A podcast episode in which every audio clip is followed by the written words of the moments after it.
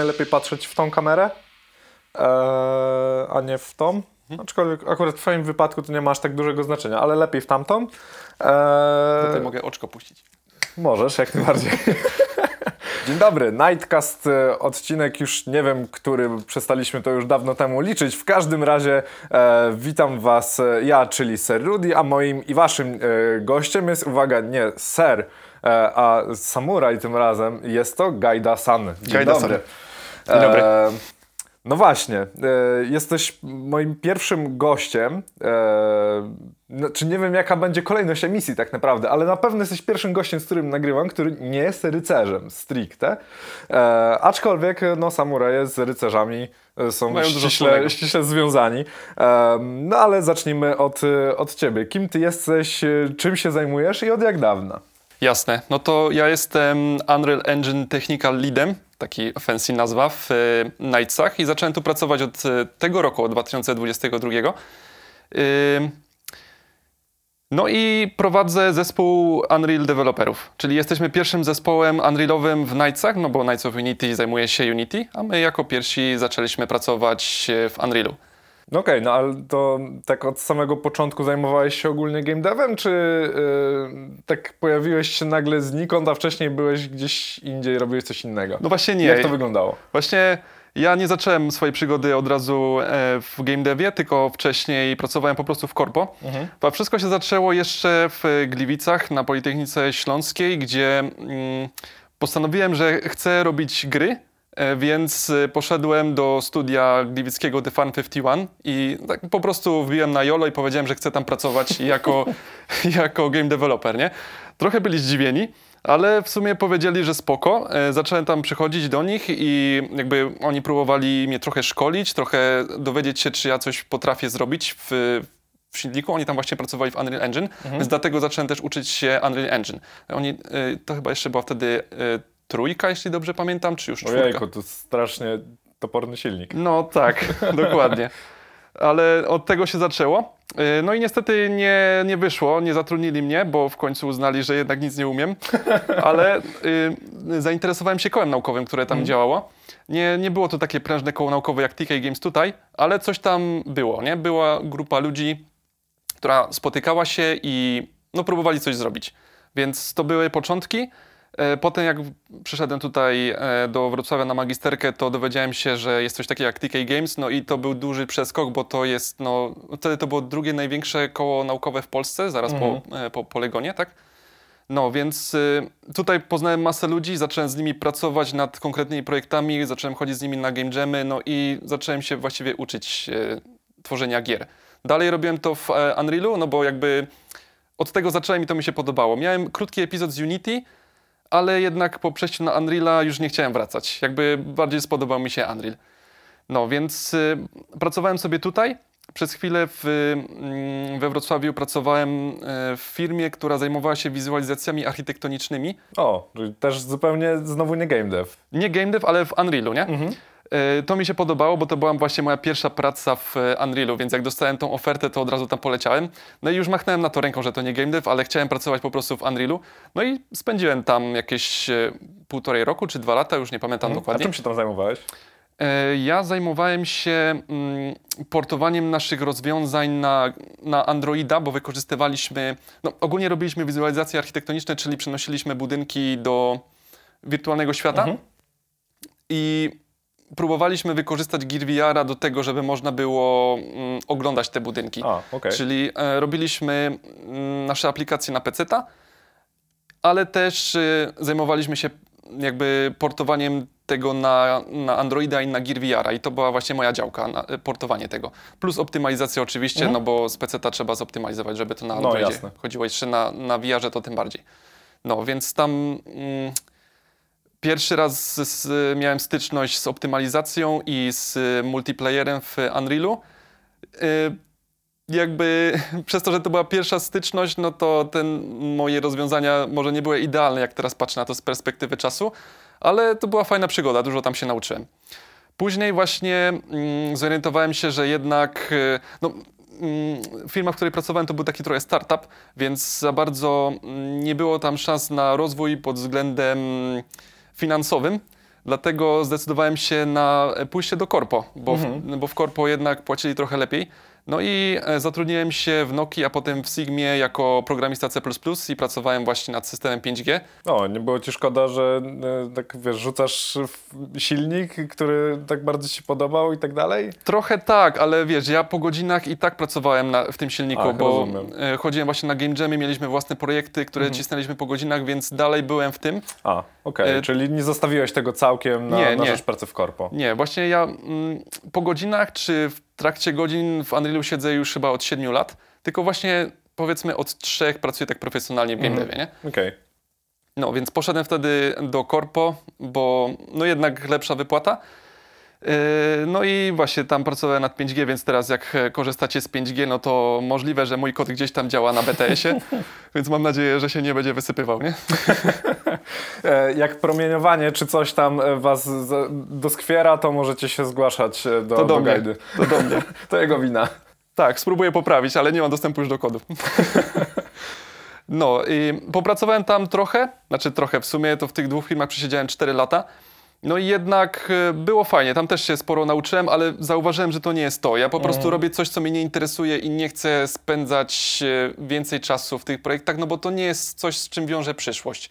Więc jak dostałem ofertę, żeby przenieść się do game devu znowu, no to skorzystałem z tego od razu.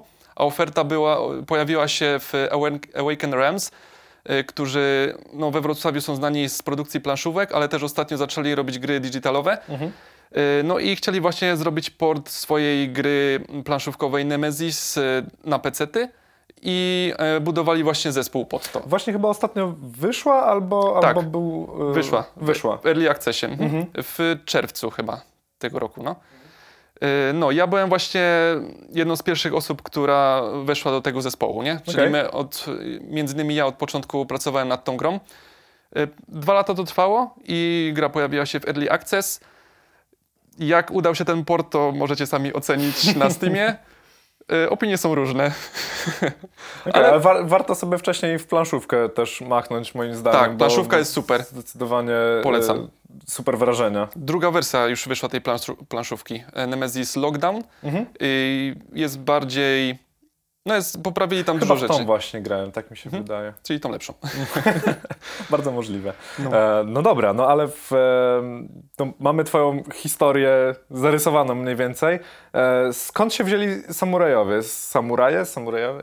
Próbuję... Y, Jak chcesz. Cholera. Obydwie wersje są dobre. Chyba tak. Musimy ja- zapytać profesora Miotka. Jak nas profesor Miodek e, ogląda, to prosiłbym o jakieś tam sprostowanie ewentualnie. Ja używam samurajowie, ale niektórzy mówią, że samuraj jest krótsze i lepsze, więc. Właśnie. E, no tak czy inaczej, skąd się u nas wzięli?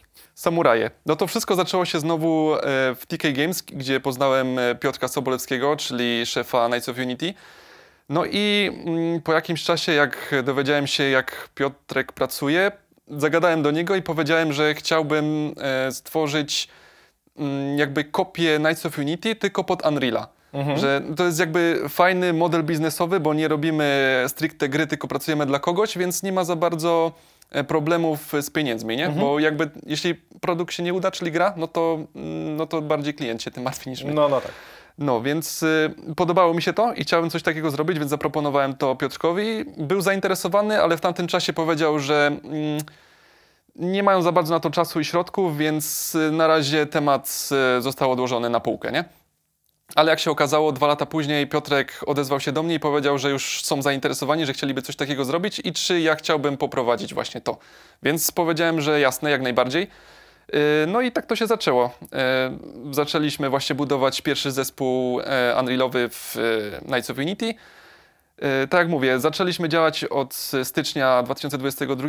Pierwszych ludzi zatrudniliśmy w grudniu 2021 i e, teraz mamy koniec sierpnia. Zaczynamy, póki co są nas trzy osoby w zespole, ale zatrudniamy kolejnych i od przyszłego miesiąca będzie nas już, już piątka. No to ładnie, bardzo ładnie. Dobrze, że się to rozrasta. Ja też w sumie swoją drogą myślę, że mógłbym kiedyś tam e, z, z Unity e, przeskoczyć e, na, na Unreala. Zapraszamy. I o tym zasadniczo dzisiaj w ogóle będziemy rozmawiać, o tym e, jakie są różnice e, i podobieństwa między tymi dwoma silnikami, tymi dwoma podejściami. Dzisiejszy odcinek będzie trochę... Nieco inny niż e, pozostałe. Nie będzie taki stricte wywiadowy, tylko zrobimy sobie taki mały panel dyskusyjny, e, który pozwolę sobie prowadzić. Jasne. E, no dobra, to mimo wszystko będę dalej to próbował Ciebie bardziej dopytywać i ciągnąć za język, bo mhm. jednak jesteś moim gościem, więc ja dam Ci swobodę wypowiedzi. E, no dobra, to zacznijmy od e, takiego pytania. Po co w ogóle korzystać z silnika? Po co korzystać z silnika? No, silnik jakby dużo nam usprawnia. Jakby patrząc wstecz, e, kiedy powstały, powstawały pierwsze gry, nie było wtedy silników, więc jeśli chcieliśmy napisać jakąś grę, no to musieliśmy programować wszystko od zera. No i to zajmowało strasznie dużo czasu, bo musieliśmy zaprojektować cały gameplay, fizykę, kolizję, tekstury, jeśli chcieliśmy wyświetlać coś lepszego, oświetlenie, cieniowanie, więc strasznie dużo rzeczy.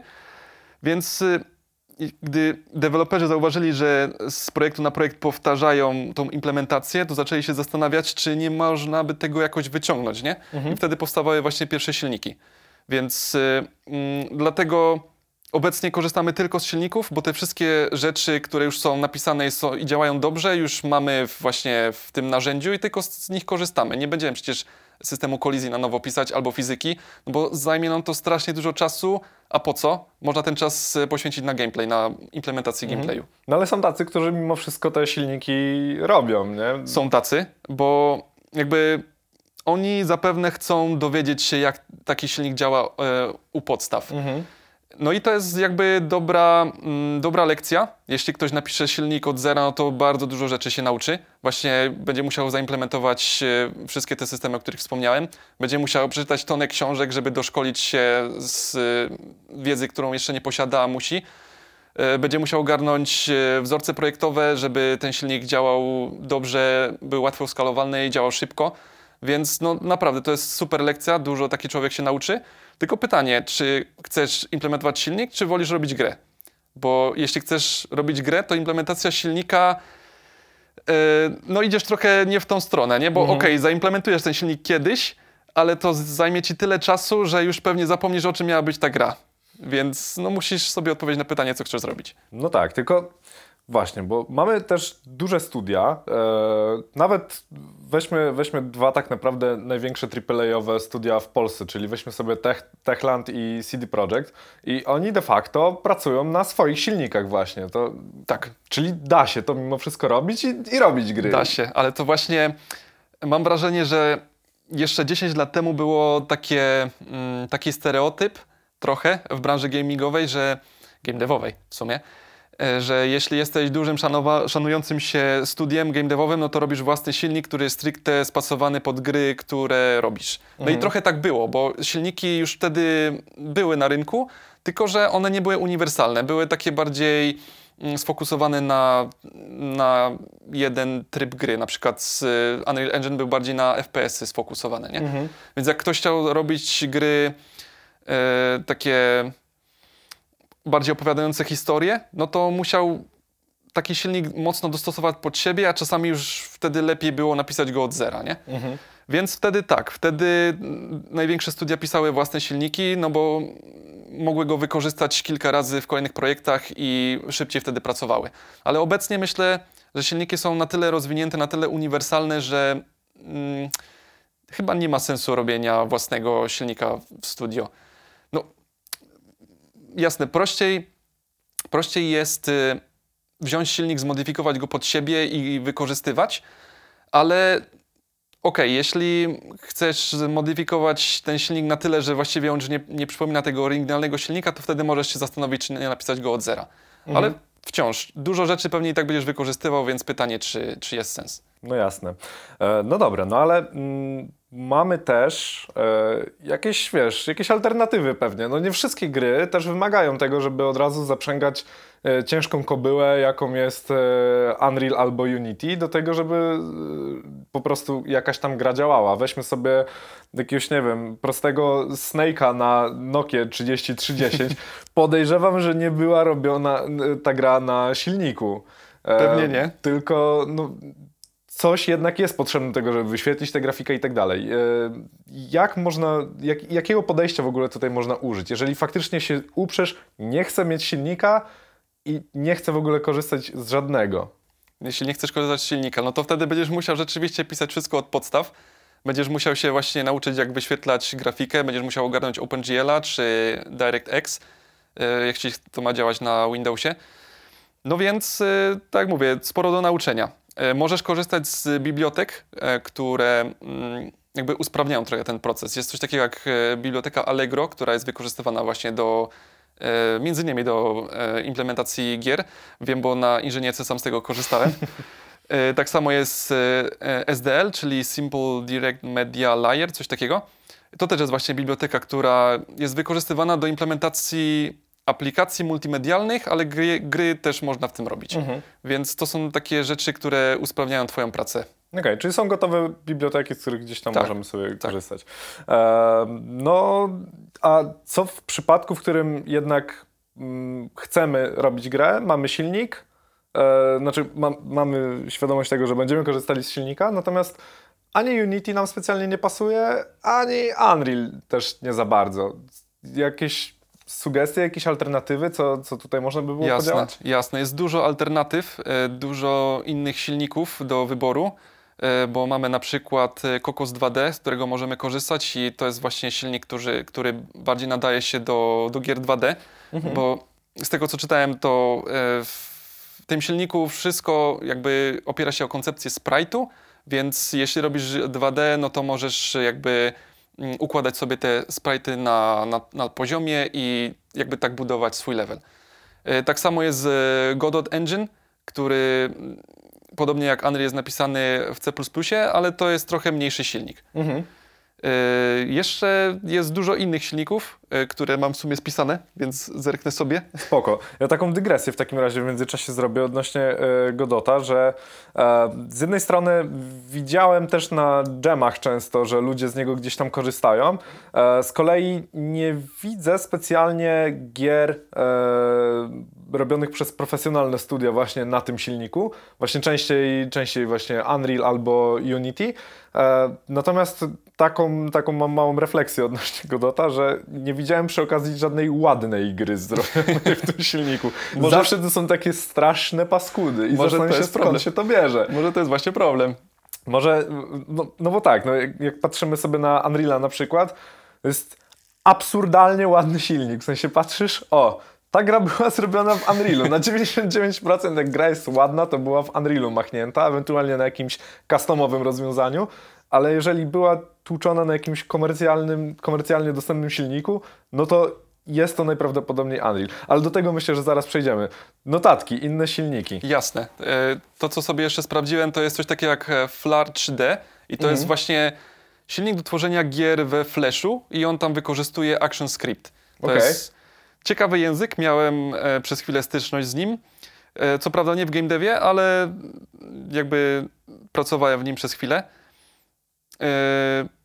Da się, tylko pytanie, czy gry we Flashu już powoli nie, nie umierają. znaczy Flash umarł ogólnie jakiś Teore czas temu, więc... Teoretycznie, słyszałem o tym, ale podobno jeszcze aplikacje na Flashu działają, więc... No, no tak, jeżeli masz coś, co jest w stanie korzystać z Flasha, na przykład Internet Explorer w wersji 6, e, to, to tak, to jeszcze się da, no. faktycznie ale to rzeczywiście powinno być już chyba zamknięte. No, a Adobe oficjalnie zamknął Flasha, więc no już chyba za dwa lata temu nawet, albo półtora Słyszałem roku. właśnie jakoś, jakoś słyszałem tak. No. Y, jeszcze jest ID Tech, y, Tech czyli mhm. Silnik stworzony przez ID Software, między mhm. innymi przez Johna Carmacka.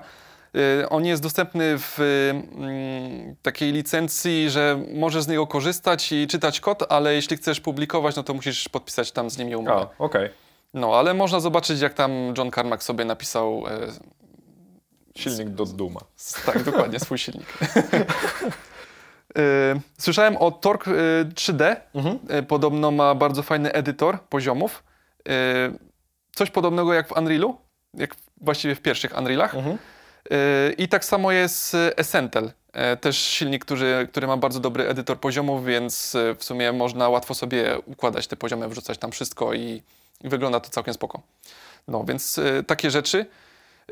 To są jakby silniki, które są dostępne dla każdego, ale są też oczywiście cała masa silników, które nie są dostępne, jak na przykład CD Projekt pracuje nad swoim Red Engine, czy y, Techland nad y, Chrome Engine. Mhm. No więc y, Aczkolwiek e, Redzi przypadkiem nie przeskoczyli na e, Unreala. Teraz przy, przy nowszych produkcjach coś tam nie było powiedziane, że będą korzystali z e, Unreala 5? Tak, dokładnie. E, Po Cyberpunku uznali, że nowy Wiedźmin powstanie już na Unrealu, bo jednak e, do Cyberpunka musieli mocno zmodyfikować ten swój Red Engine i uznali, że no, nie ma sensu robić tego ponownie. Lepiej skorzystać e, z czegoś, co już jest. Nie ma sensu jakby pisać jeszcze raz tego, co już zostało wynalezione, więc po prostu będą korzystać z Unreala. I mają podobno taki dobry układ z Epiciem, że e, no, będą współpracować razem, że jeśli O. Redzi wymyślą coś fajnego i zaim- zaimplementują w silniku, to może to zostanie zaimplementowane tak, żeby wszyscy mogli z tego korzystać. Super. Zobaczymy, Super, jak dobry, to pójdzie. Dobry deal. No. Ale jeszcze z innych silników, które nie są dostępne, które są stworzone Mhm. przez wielkie firmy, no to jest Frostbite od DICE'a, No, no tak. gdzie cała seria Battlefield, y, FIFA, Need for Speed powstała, Star Wars Battlefront. Y, 4A Engine, czyli seria Metro, Europa i Clausewitz Engine od Paradoxa, czyli wszystkie te Europa Universalis i Crusader Kings. Mhm.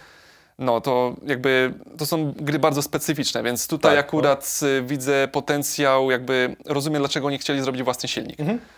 E, No, e, oczywiście Decima od Guerrilla Games, e, czyli Until Dawn, Horizon Zero Dawn, no i Death Stranding też. Więc są jeszcze silniki e, wspierane przez duże studia i no widać, że one są, mają jakby nad takim silnikiem pracuje cały zespół programistów, który utrzymuje ten silnik, no i rzeczywiście gra jest w stanie potem wyciągnąć z tego silnika jak najwięcej i są, wi- widać, że są dobre gry. No nie? tak, i też jeżeli faktycznie gra ma, nie wiem, problemy z optymalizacją, może sama, e, sama logika, powiedzmy, gry nie jest też problemem, tylko problemem jest silnik i wtedy można spokojnie sobie do niego zajrzeć, Pewnie. zmienić coś pod spodem i Pewnie, masz dostęp e, do tego. Zgadza się. Ale to widzisz, w Unreal też ju- już, na, znaczy odkąd Unreal jest open source, czyli od e, czwórki, która wyszła tam w 2000 chyba 15? Już Mhm. nie pamiętam. E, Unreal e, po prostu wypuścił swój silnik dla wszystkich i każdy może zajrzeć do kodu, jeśli coś nie działa, to może sobie to No zmodyfikować. tak, w sumie w Unity jest dokładnie, dokładnie to samo. Mało kto z tego korzysta, raczej, przynajmniej tak na, na co dzień rzadko się zdarza, aczkolwiek e, przynajmniej wiadomo, gdzie szukać problemu jak już go znajdziesz, to można zawsze podesłać e, im gotowe praktycznie Jasne. rozwiązanie. Często słyszałem, że e, wrzucają po prostu w kolejnych gdzieś tam paczach. Tak. E, no dobra. Przydałaby nam się chyba jednak jeszcze do tego wszystkiego taka krótka historia silników, ale tutaj już bym się skupił na, e, na Unrealu. Weźmy sobie przykład Unreala. E, jak on powstał e, i jak wyewoluował do, do tego momentu, w którym jesteśmy teraz. No bo tak naprawdę dopiero, wydaje mi się przynajmniej, że od Unreala 4 e, zaczął być on taki mocno popularny do tego, żeby już e, nawet taki domorosły twórca sobie zaczął coś w tym robić, a wcześniej był takim no, e, albo całkowicie niedostępny, albo, albo przynajmniej taki się wydawał. Tak, był trudny do ogarnięcia na pewno. No ale od początku y, Unreal to jest oczywiście Tim Sweeney, który napisał ten silnik praktycznie sam, bo chyba 80% jego kodu, y, 80% kodu Unreala to jest jego kod. Przynajmniej tych wcześniejszych wersji, bo w sumie Mhm. teraz to już więcej osób nad tym pracuje. Y, No, ale Tim Sweeney y, jakby mm, był, z tego co czytałem, był bardzo dobrym programistą e, mm, w młodości, więc był na tyle dobry, że postanowił założyć e, własną firmę, żeby pomagać e, innym ludziom rozwiązywać problemy komputerowe. Od- Okej. jakby tak chciał zarabiać na życie. Nie udało to się niestety, no bo jednak nie potrafiły tego rozpromować i no nie było z tego dużej, e, dużych pieniędzy. Więc e, postanowił, no skoro nie to, to zrobimy sobie grę, nie? Chciał zrobić grę, więc e, postanowił, że zrobi grę tekstową, bo wtedy jeszcze gry mm, wykorzystujące, gry 3D ogólnie, wykorzystujące jakieś tekstury, oświetlenie nie były popularne, były strasznie trudne do zrobienia, więc tylko duże studia na to się porywały. Ale gry tekstowe były bardzo popularne, więc od tego zaczął. E, No, ale postanowił, że skoro robi grę, to zacznie pisać edytor jakby tworzenia takiej gry. Mhm. Więc właściwie cały swój czas poświęcił na tworzenie tego edytora i ostatecznie gra to był tylko produkt uboczny. Stworzył bardzo fajny edytor i to właśnie były jakby podwaliny pod pierwszy silnik, nie? Jakby Mhm. to nie był jeszcze Unreal, ale dzięki temu, że to zrobił, to zdobył doświadczenie w tworzeniu silników. Yy, mm, jakiś czas później yy, postanowił wydać kolejne gry, yy, bo jakby zauważył, że mm, edytor zaczął go licencjonować, nie? więc yy, zauważył, że to jest dobry biznes, postanowił w to pójść i chciał zrobić kolejny silnik dla gier FPS, tylko postanowił sobie, że nie chce, żeby ten silnik był stworzony pod jedną grę, tylko chciał go tak napisać, żeby inne studia też mogły z niego korzystać, żeby mógł właśnie sprzedawać e, licencję do tego silnika. Więc e, zaczął pisać właśnie Unreal Engine. I pierwszą grę, którą napisał w tym silniku, to był właśnie Unreal Tournament. Mhm. No, więc y, napisał go właśnie wykorzystując techniki programowania obiektowego w C++ i na tamten czas to właśnie była nowinka, więc jak wszyscy zobaczyli, jak ten silnik jest napisany, to powiedzieli wow, to jest super, nie, bo możemy go łatwo modyfikować, on jest tak modularny, że możemy dodawać swoje rzeczy, więc super, nie? Dodatkowo on tam właśnie mm, poszedł w stronę 3D y, i zaimplementował właśnie wyświetlanie tekstur y, i renderowanie oświetlenia, więc na tamten czas to też e, wzbudziło mocne wow w e, branży game devowej i dużo osób jakby było pod wrażeniem tego, co, co napisał Tim Sweeney. No i dlatego silnik odniósł dość duży sukces, jak na tamte czasy. On wtedy licencjonował go tylko do firm, on nie był jakby publicznie dostępny. Y, Rozwijał go, e, bo jakby to była pierwsza wersja Unreala, potem powstała e, wersja druga i wersja trzecia. I mm, z tego co wiem, to one chyba też były tylko licencjonowane, nie wiem, chyba nie były dostępne publicznie. Może wersja trzecia była dostępna już. E, No, ale pamiętam, że od czwórki e, zaczął pracować nad e, wersją 4 e, z jakby takim postanowieniem, żeby Unreal był łatwy do ogarnięcia, bo wszystkie poprzednie wersje były strasznie toporne, strasznie trudne. Mhm. Żeby tam coś napisać, to no, trzeba było znać ten silnik na wylot. Tym bardziej, że Unreal wprowadzał swój własny język, Unreal Script, który yy, no, trzeba było ogarnąć, a nie był on jakoś super dobrze opisany w dokumentacji. No okej. Więc- Czyli Klasyka gatunku, znaczy się napiszemy kiedyś dokumentację na pewno. Tak, tak, dokładnie. Więc y, jak zdecydował się pociągnąć dalej ten temat y, silnika i stworzyć Unreal 4, to chciał właśnie napisać go tak, żeby on był prostszy, żeby więcej osób mogło z niego korzystać. No i między innymi dlatego Unreal 4 wprowadza blueprinty, bo to jest jakby język skryptowy, który teoretycznie bazuje na Unreal Scriptie, ale to jakby zostało przepisane. Y, Właśnie dla osób nieprogramujących, dla designerów, dla ludzi, którzy no, nie znają C++. I to zażarło, to jakby bardzo spodobało się ludziom, na tyle, że właśnie wiele programistów też zaczęło z tego korzystać, bo blueprinty okazały się super narzędziem do szybkiego prototypowania, a zawsze mamy dostęp do C++, gdzie jak już wiemy, co chcemy napisać, to przepisujemy to na C++ i maintenance tego jest dużo prostszy. Jasne. E, no właśnie, blueprinty przyczyniły się dosyć mocno i, właśnie ta prostota też przy okazji, porównaniu do poprzednich wersji, do spopularyzowania silników ogólnie. E, i, I to był też ten czas, kiedy Unity tak się zaczęło pchać też do takiego e, klienta e, domowego, że tak powiem, do, do małych studiów. No i właśnie, zaczęło się popularyzować silniki wśród twórców indie ogólnie. Masz gdzieś tam może z tyłu głowy jakąś taką indie grę, ale zrobioną właśnie na, na Unrealu, bo z Unity to praktycznie w tym momencie tak o, z rękawa można to sypać, ale e, ja sobie próbuję przypomnieć, czy coś z Unreala, e, ale, ale E. nic mi do głowy nie przychodzi teraz. jakby jest dużo gier, e, tylko pytanie, czy to są indie. Mm, Jakby pod względem indie e, uważamy, że to są gry mniejszego kalibru, tak? Mhm. No to... Mm, kurczę, była taka gra, ale zapomniałem, wyleciała mi z głowy, jak ona się nazywa. Ostatnio właśnie była reklamowana na, na Epic Store. Mm, mniejsza o nazwę. To była gra właśnie stworzona przez e, jedną osobę, e, dziewczynę, Mhm. która zbudowała sobie całą grę chyba w blueprintach z tego co kojarzę. I to polega, to jest taka trochę platformówka, którą musisz e, jakby mm, musisz odpowiednio sterować postacią i e, jakby e, taką powiedzmy tyczką, która ta postać ma Okej. ze sobą, żeby przechodzić między kolejnymi e, takimi mm, prostokątami, nie? Jakby Mhm. to jest... E, przechodzisz między, mm, po takiej siatce chodzisz po Okej. prostu, nie? Tylko, że nie, nie, nie cała siatka jest dostępna i musisz odpowiednio sterować tą postacią i tą tyczką, żeby tam przenieść się w, e, w odpowiednie miejsce. Okej.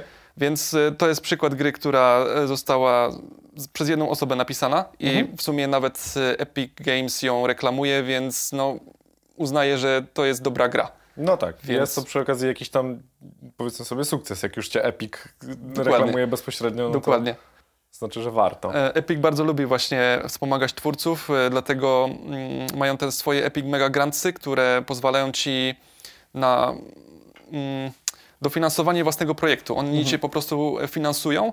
E, Z tego, co e, Sweeney mówi, to jest jakby podziękowanie od Epic Games stronę graczy, czy właściwie game developerów, za to, że korzystają z tego silnika, za to, No. że robią coś fajnego w tym silniku i czasami nawet rozwijają go, bo można mm, jakby naprawić coś w silniku albo napisać coś swojego, wrzucić pull requesta na GitHuba i wtedy mm, ludzie z Epica analizują to. Jeśli to jest fajna zmiana, to wtedy to wchodzi do silnika. Super, super, super podejście. E, w ogóle takie jest e, to, co mi się bardzo podoba w, w Unrealu, a to, mm, czego moim zdaniem bardzo mocno brakuje w Unity, to jest to, to właśnie podejście na zasadzie my tworzymy silnik, e, ale jednocześnie robimy coś na nim. To znaczy się robią swoje gry po prostu, wiedzą jak wykorzystać y, swój silnik do, do tworzenia gier, E, co w przypadku Unity z kolei, no okej, rozwijają silnik, tam się dzieje bardzo dużo fajnych, nowych jakichś tam feature'ów, ale czasami mam wrażenie, że one są totalnie niedostosowane do tego, żeby coś z tego ulepić, żeby z tego powstała jakaś tam gra i trzeba i tak i tak robić taką potężną otoczkę wokół tego powiedzmy jakiegoś nowego feature'u, żeby faktycznie skorzystać z jego potencjału. Mam wrażenie, że w Unrealu jest zupełnie inne, inne podejście. Mimo tego, że nadal uważam e, może niesłusznie, może, może słusznie, może osoba, która y, jest płynna w obu silnikach potrafiłaby bardziej powiedzieć. Nadal uważam, że Unreal jest trudniejszym silnikiem do ogarnięcia dla początkującego.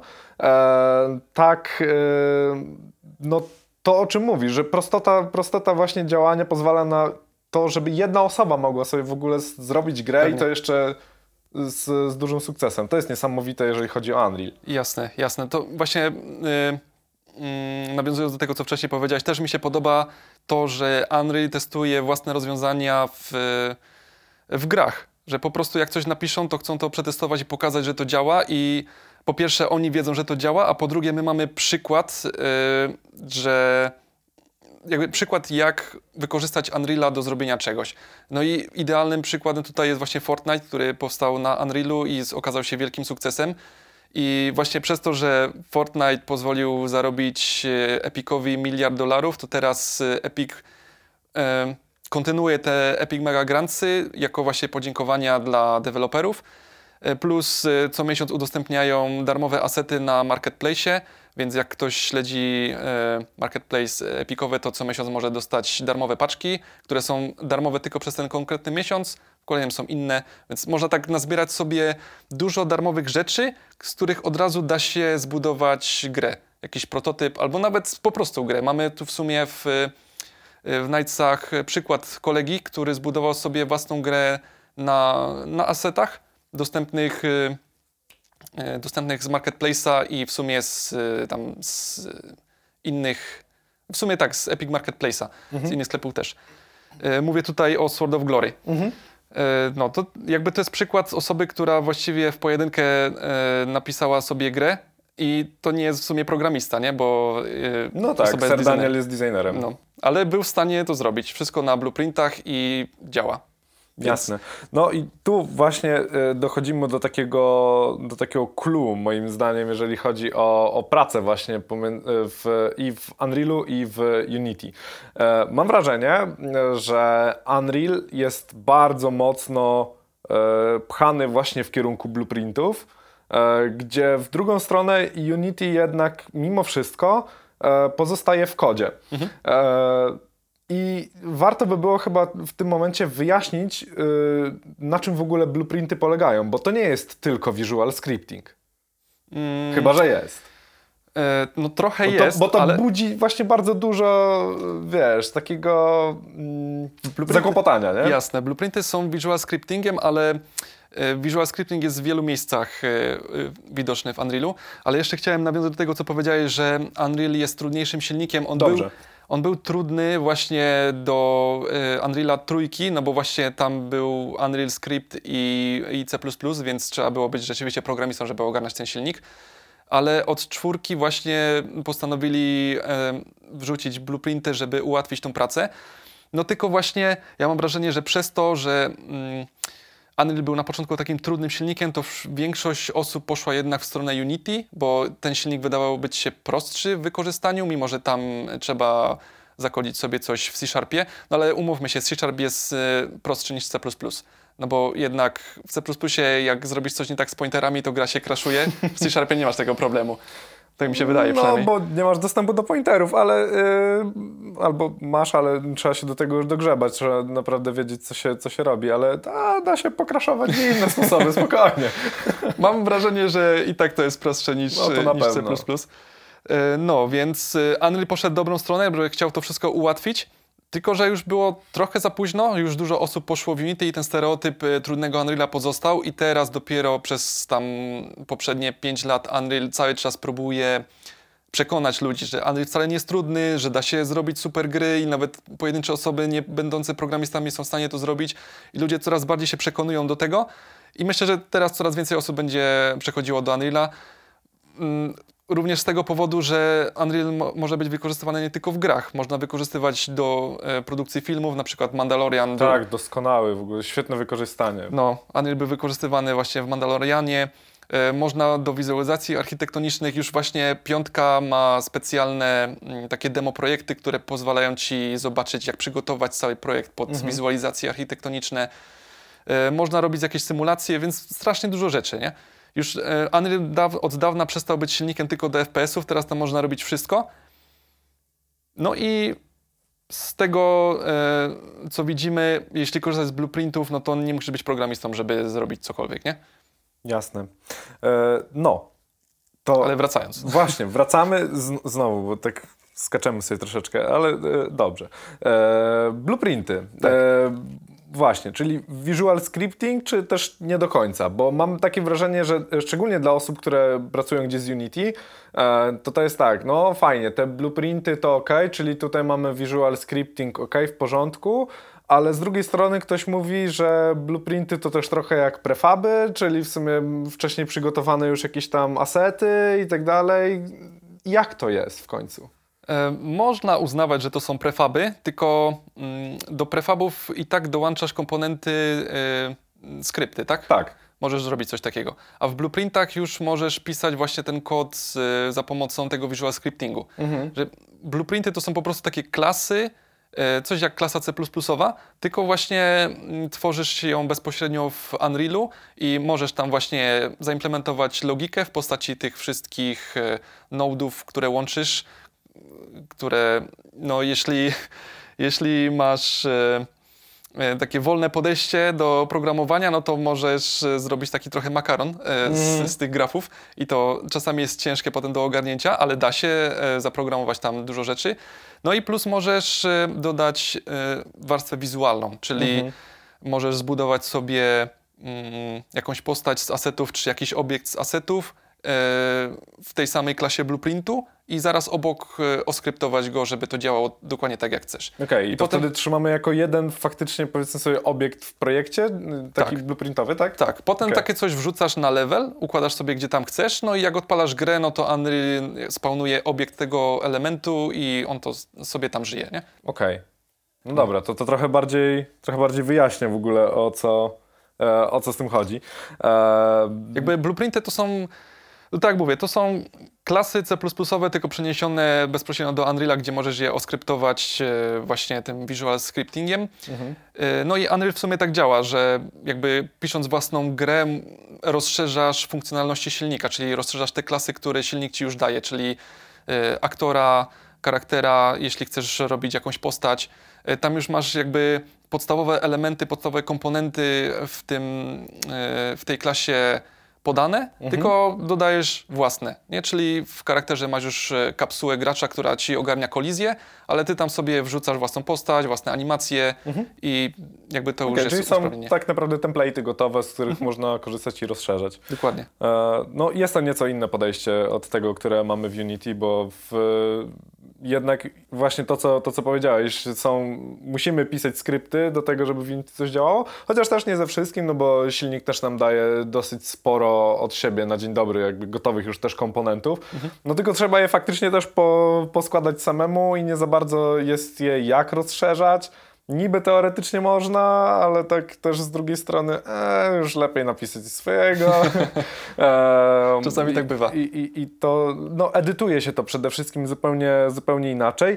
I tutaj właśnie chciałbym trochę pogadać odnośnie różnic między e, Unrealem i Unity w, samej, w samym podejściu do pracy. E, interfejsowo, jak to wygląda, jak to się różni i, i ogólnie jak jak pracować nad projektem?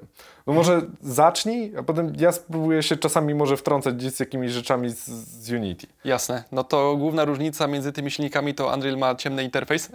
Zawsze szedł.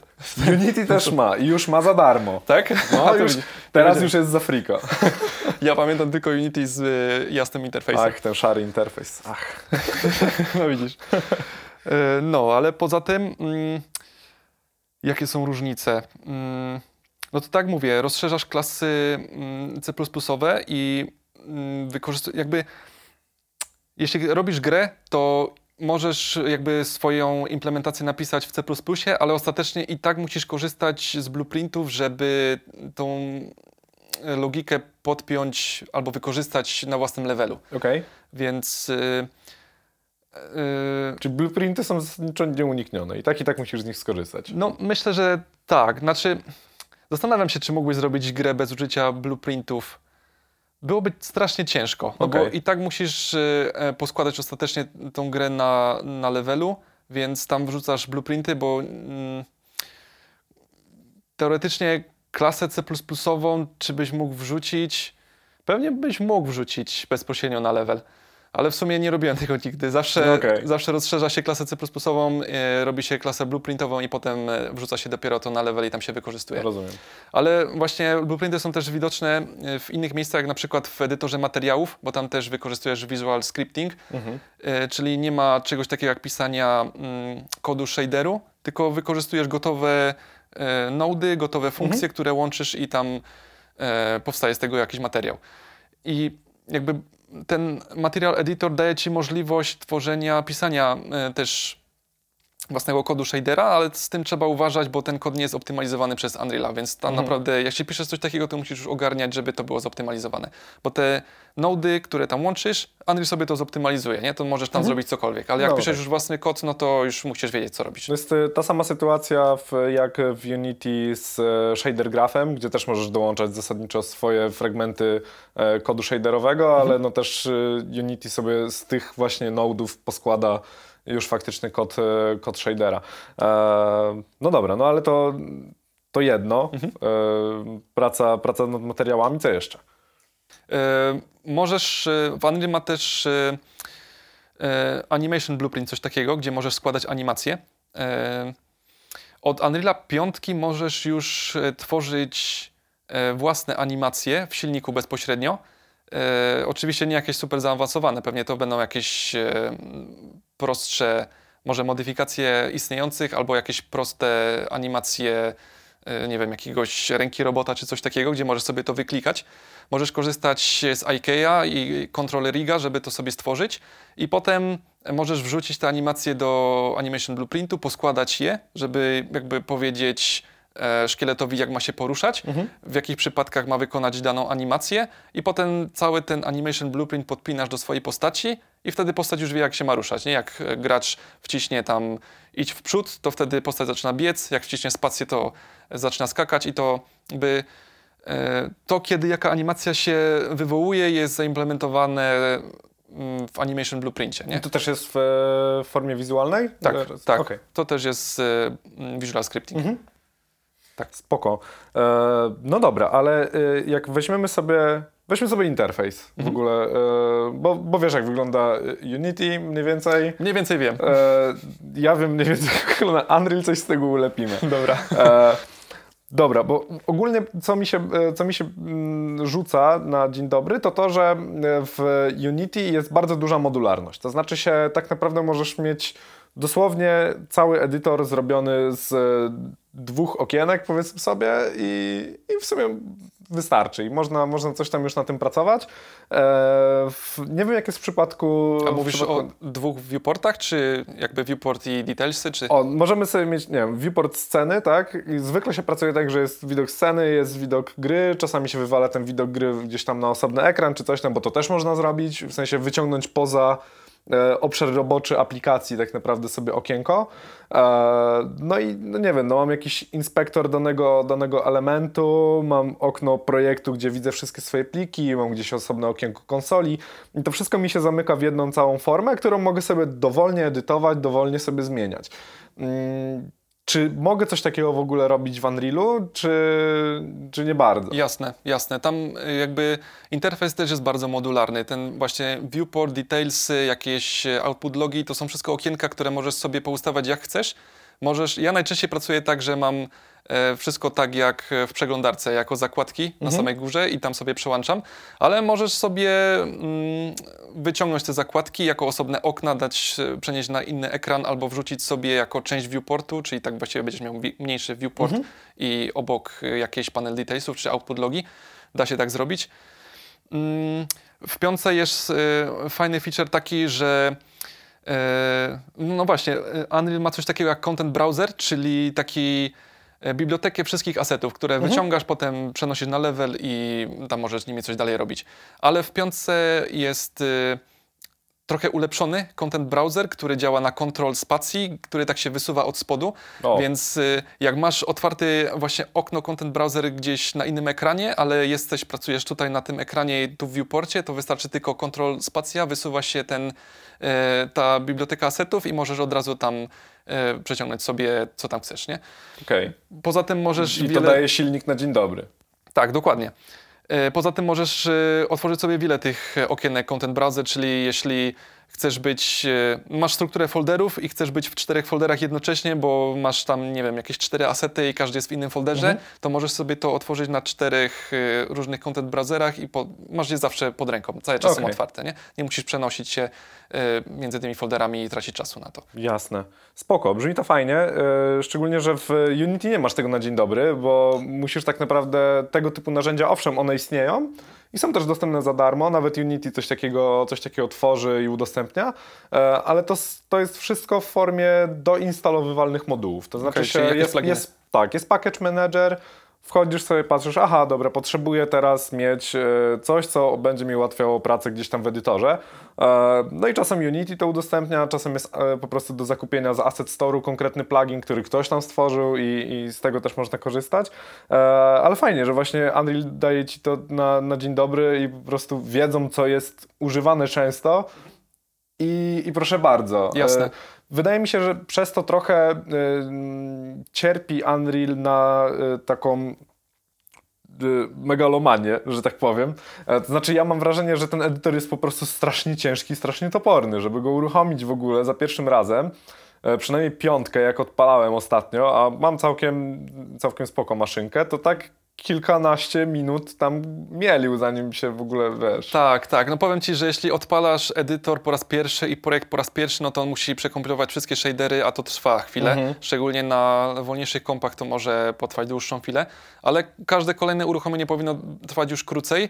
No i dużo też zależy, jaką, e, jaki level ustawiłeś sobie jako No, no tak, pierwszy. no ale to już jest inna sprawa. Jakby Tak, to ułożenie już- levelu to już, to już druga rzecz. Bardziej zależy od projektu. Ale jeszcze do, co do tej modularności, no to właśnie to samo możesz robić e, w blueprintach. Mhm. Jakby wszystkie okienka właśnie mm, tam, gdzie implementujesz e, mm, ten blueprint, czyli event graph, możesz e, go sobie też wyciągnąć do osobnego okienka. To też jest jakby zakładka, którą możesz przesuwać dowolnie jak chcesz. Obok masz panel detailsów, które też możesz przesuwać. Jakby e, lista wszystkich funkcji, wszystkich e, mm, zmiennych, też możesz to przesuwać, więc ta modularność jest na każdym kroku, w każdym oknie, nie? Okej. A właśnie, a możesz pisać swoje okna tak y, przy okazji, rozszerzać sobie edytor, bo to jest ta rzecz, którą ja na przykład bardzo lubię w, w Unity, że mogę i, i często jakieś takie drobne rzeczy e, lubię sobie po prostu sam dopisać, bo nie wiem, bo wygląda ładniej albo po prostu daje mi jakieś dodatkowe szybkie narzędzie. Jasne, bez problemu możesz takie coś robić Ym, i to działa tak, że cały kod gameplayowy silnika jest jakby mm, w osobnym module powiedzmy. Mhm. E, wszystkie te pliki e, C++ są w osobnych folderach, a te pliki, które są wykorzystywane do edytora, do renderowania całego UI i do implementacji tego, jak to UI się zachowuje, jest w osobnym miejscu, ale to też jest jakby część silnika, więc przez to, że silnik jest dostępny w całości, możesz zobaczyć sobie, jak to działa i możesz to zmodyfikować. I O. często się to robi, że jeśli jakieś studio wykorzystuje Unreala e, do implementacji gry, to modyfikują sobie ten interfejs, żeby jakby rzecz, która, mm, którą muszą robić często, była prostsza do zrobienia. Czyli na przykład musisz wywołać tam jakieś e, testy jednostkowe albo musisz e, wrzucić na level jakieś rzeczy, to implementujesz sobie przycisk na UI, który właśnie jak klikniesz, to e, zrobi ci to. Plus w samym, no to jest już modyfikacja interfejsu, to jest grubsza sprawa, ale możesz wykorzystać też specjalne eventy w, e, w blueprintach. Możesz zaznaczyć, że dany event, dana funkcja ma być odpalana bezpośrednio w edytorze i, i ona wtedy nie będzie dostępna w, w runtime i wtedy ona e, jakby pojawia się też jako przycisk w Details Panel i wtedy jak sobie klikniesz w edytorze ten przycisk, to wywoła się jakaś logika, którą sobie tam zaimplementowałeś. Czyli możesz wykorzystywać, wywoływać logikę e, bez uruchamiania gry jeszcze, nie? Czyli na przykład jak sobie mm, będziesz chciał na jakimś levelu skopiować aset e, tam kilka razy, to sobie klikniesz przycisk na tym asecie i on ci to spokopiuje, jeśli taką logikę sobie zaimplementowałeś. No tak, w sumie w, w Unity dokładnie też to możesz sobie zrobić, tylko pewnie nieco inaczej. E, spoglądam sobie przy okazji jeszcze na te nasze y, notatki. E, właśnie. Metodologia pracy to jest jeszcze jedna taka rzecz, którą chciałbym, chciałbym dotknąć, bo e, w Unity załóżmy mam, mam jakąś grę, weźmy sobie coś prostego, to będzie na, na prostych przykładach się dobrze gada. E, mamy powiedzmy grę, w której mamy jakieś tam platformy, musimy sobie zbierać jakieś, e, jakieś punkty, powiedzmy, nie wiem, jakieś znajdźki, dostajesz za to punkty, musisz przejść z punktu A do punktu B. Absolutna prościzna. Um, I w Unity, jeżeli będę chciał to zrobić w miarę poprawnie, no to najprawdopodobniej stworzę sobie jakiegoś, e, jakiegoś menadżera, jakąś, jakąś taką klasę, obiekt, który sobie wrzucę na scenę, który będzie trzymał e, referencje do ilości tych punktów i tak dalej, i tak dalej. E, I będzie dysponował tym, gdzie to ewentualnie ma pójść, gdzie ma się wyświetlić, tego typu historie. E, czy takie obiekty typu menadżery i tak dalej, to jest wykorzystywane jakoś szerzej w, w Unrealu? Jeśli tak, to w jaki sposób?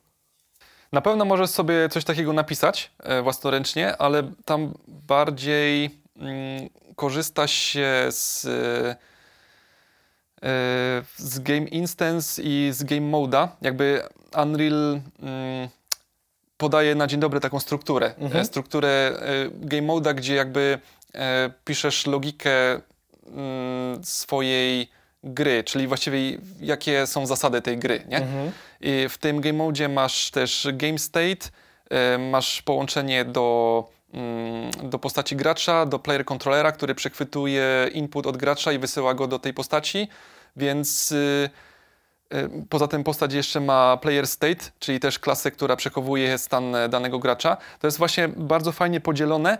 e, i daje ci możliwość trzymania mm, tych wszystkich rzeczy, o których wspomniałeś właśnie w tych klasach, ale nie wszystkiego w jednym miejscu, nie? Okej. Jakby dla, gry, dla małych gier single player to nie ma specjalnie znaczenia, ale jak już robisz grę multiplayer, no to to już ma większe znaczenie, bo na przykład game mode istnieje tylko na serwerze i jeśli chcesz e, mm, zaimplementować jakąś logikę, która nie będzie mogła być e, zcheatowana przez graczy, no to zaimplementujesz ją w game, w game mode, no bo gracze nie mają do tego e, dostępu. Jasne. No, y, y, tak samo player state, który trzyma aktualny, powinien trzymać aktualny stan gracza, bo to, co tam będzie, to zależy od ciebie, bo sam sobie to zaimplementujesz, ale załóżmy, że e, przyjmujemy taką, e, takie podejście.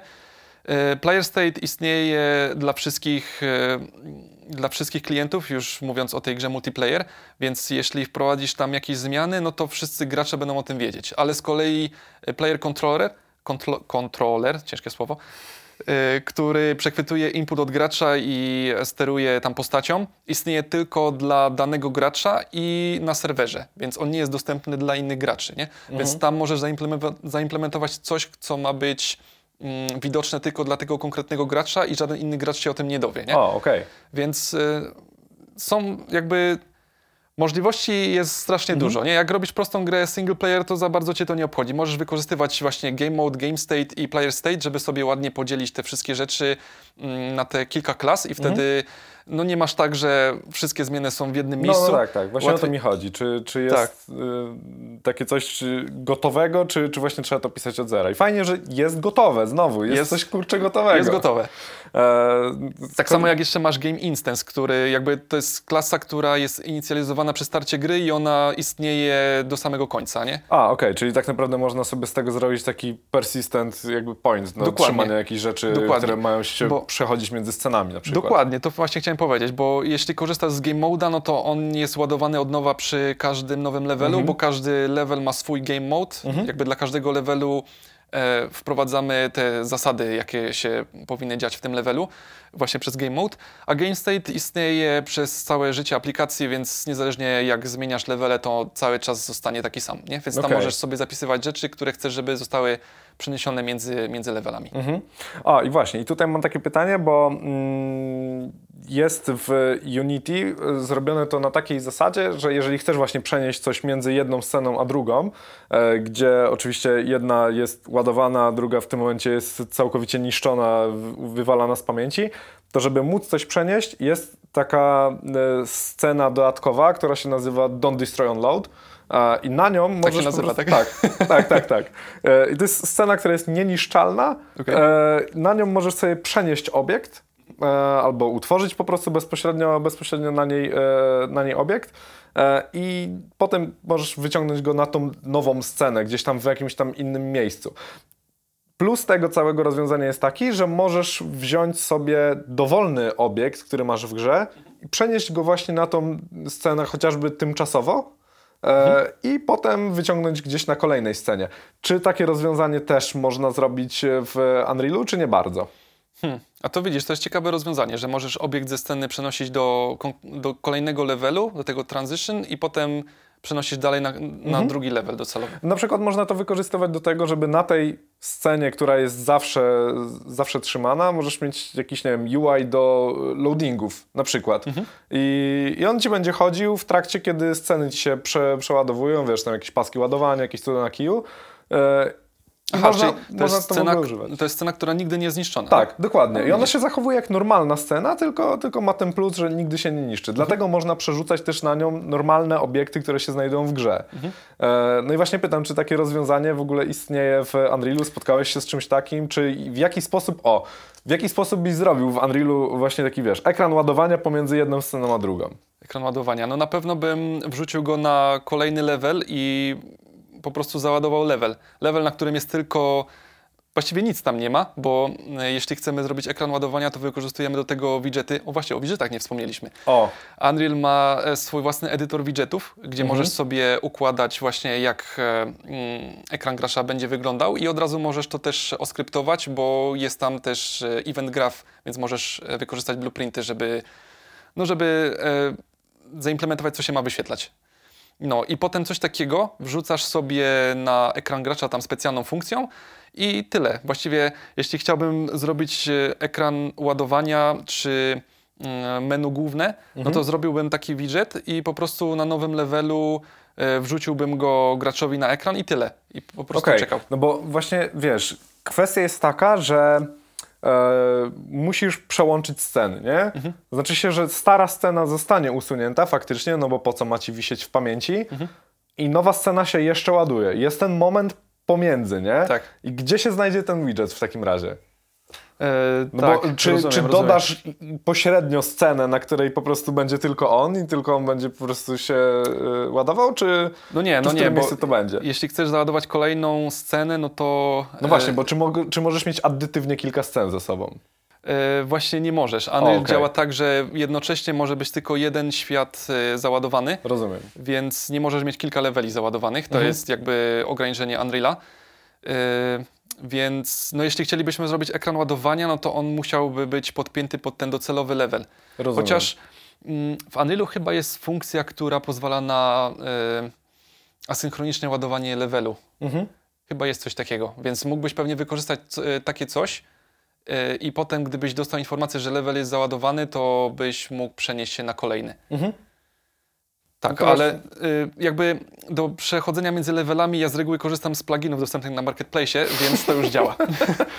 No tak, no i tu, tu jest kolejna, e, kolejna rzecz, o której warto wspomnieć. To znaczy się, że zarówno i Unreal i Unity mają potężne bazy tak naprawdę pluginów, e, które no, tworzą użytkownicy i z których no, jedni się boją korzystać, a, a inni korzystają, korzystają po prostu na, na całego, aż, Tak. aż nadmiernie. Jak to jest w Twoim przypadku? Wykorzystujesz często to, co jest dostępne w marketplace, czy raczej stawiasz na własne rozwiązania? E, raczej staram się korzystać. Jeśli coś już jest napisane, to, to staram się chociaż zobaczyć, czy to, co jest napisane, mi pomoże, ale z doświadczenia wiem, że nawet jak korzystasz z jakichś e, paczek z Marketplace'a, to często musisz je modyfikować pod e, swoją grę. Więc e, no, musisz ocenić, ile tej modyfikacji jest. Jeśli jest jej dużo, także prościej napisać coś od zera, no to wtedy piszesz od zera.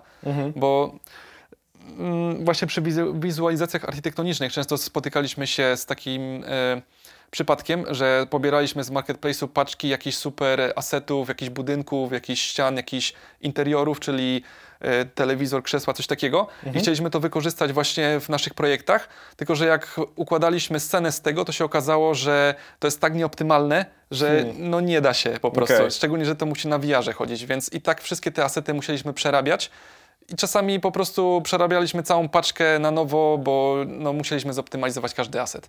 No Rozumiem. więc e, do prototypowania na pewno. E, jeśli ktoś chce sobie zrobić jakąś gierkę szybko na Game Jamie czy coś, to asety jak najbardziej. Ale jak już, e, wiesz, gra jest idzie w taki bardziej zaawansowany tryb, no to już musiałbym, e, zalecałbym zastanowić się, czy, Mhm. czy na pewno chcemy iść, iść w asety z Marketplace'a. Na pewno polecam przetestować, ale czy ostatecznie one będą do wykorzystania, no to już życie pokaże. Jasne. E, Wspominałeś jeszcze o, o tych widgetach. Możesz trochę rozwinąć temat? W sensie z czym to się je, jak, jak to wykorzystywać w, w normalnym życiu? Bo jakoś nie, Mhm. nie przypominam sobie, żeby były tego typu rozwiązania w, w Unity specjalnie. Albo się może to inaczej nazywa.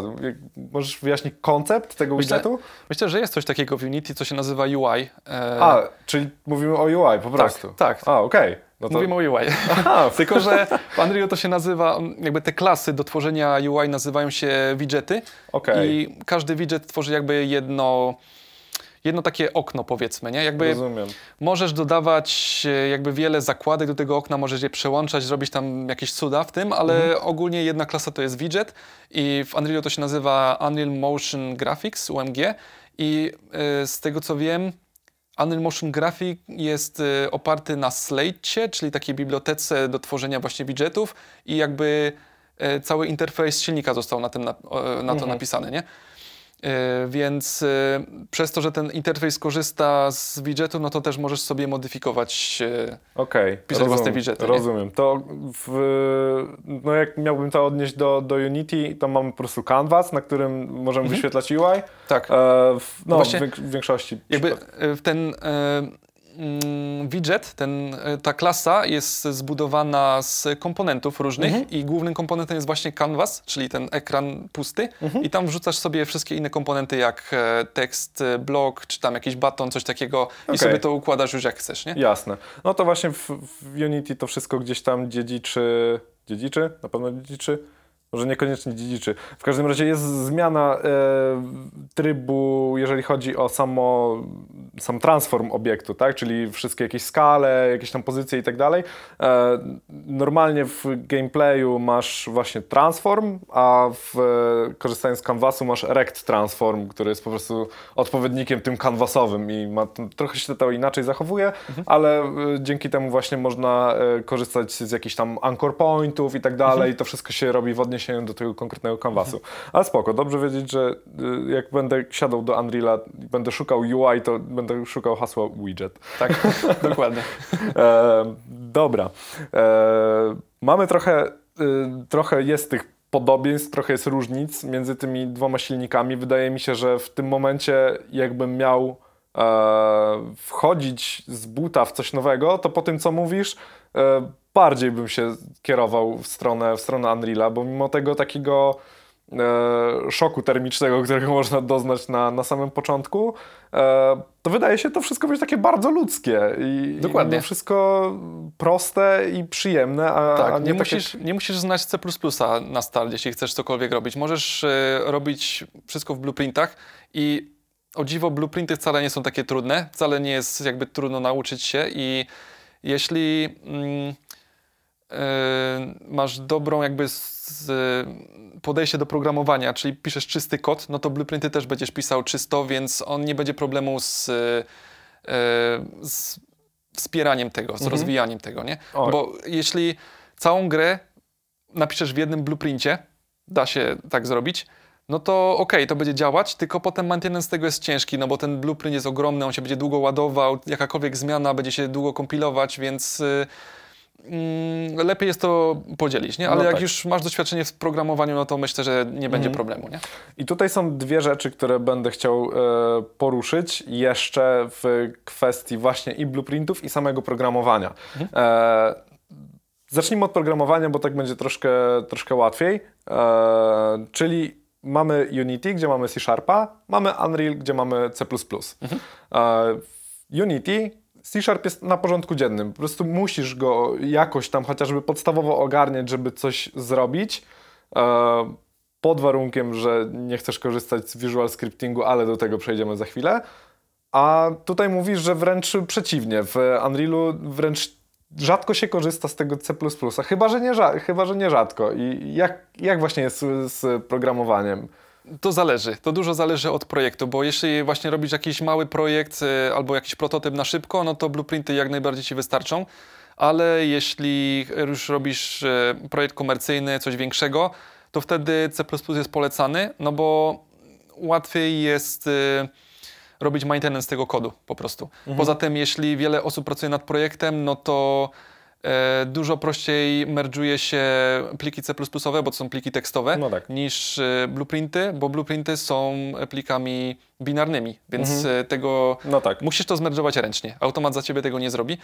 I da się to zrobić, jakby Unreal ma swo swoje narzędzie do, mm, do wyświetlania różnic między blueprintami, czyli DivToola po prostu ma. Mhm. E, dzięki temu, jeśli masz merge konflikta na blueprincie, no to jesteś w stanie odpalić tego DivToola i zobaczyć, co się zmieniło. Tylko i tak musisz ręcznie przekopiować swoje zmiany albo czyjeś zmiany mhm. z jednej wersji do drugiej, żeby zmerdżować ten okay. blueprint. No i to jest uciążliwe. Jeśli musisz to zrobić na 30 blueprintach, to tak pół dnia może ci to zająć, nie?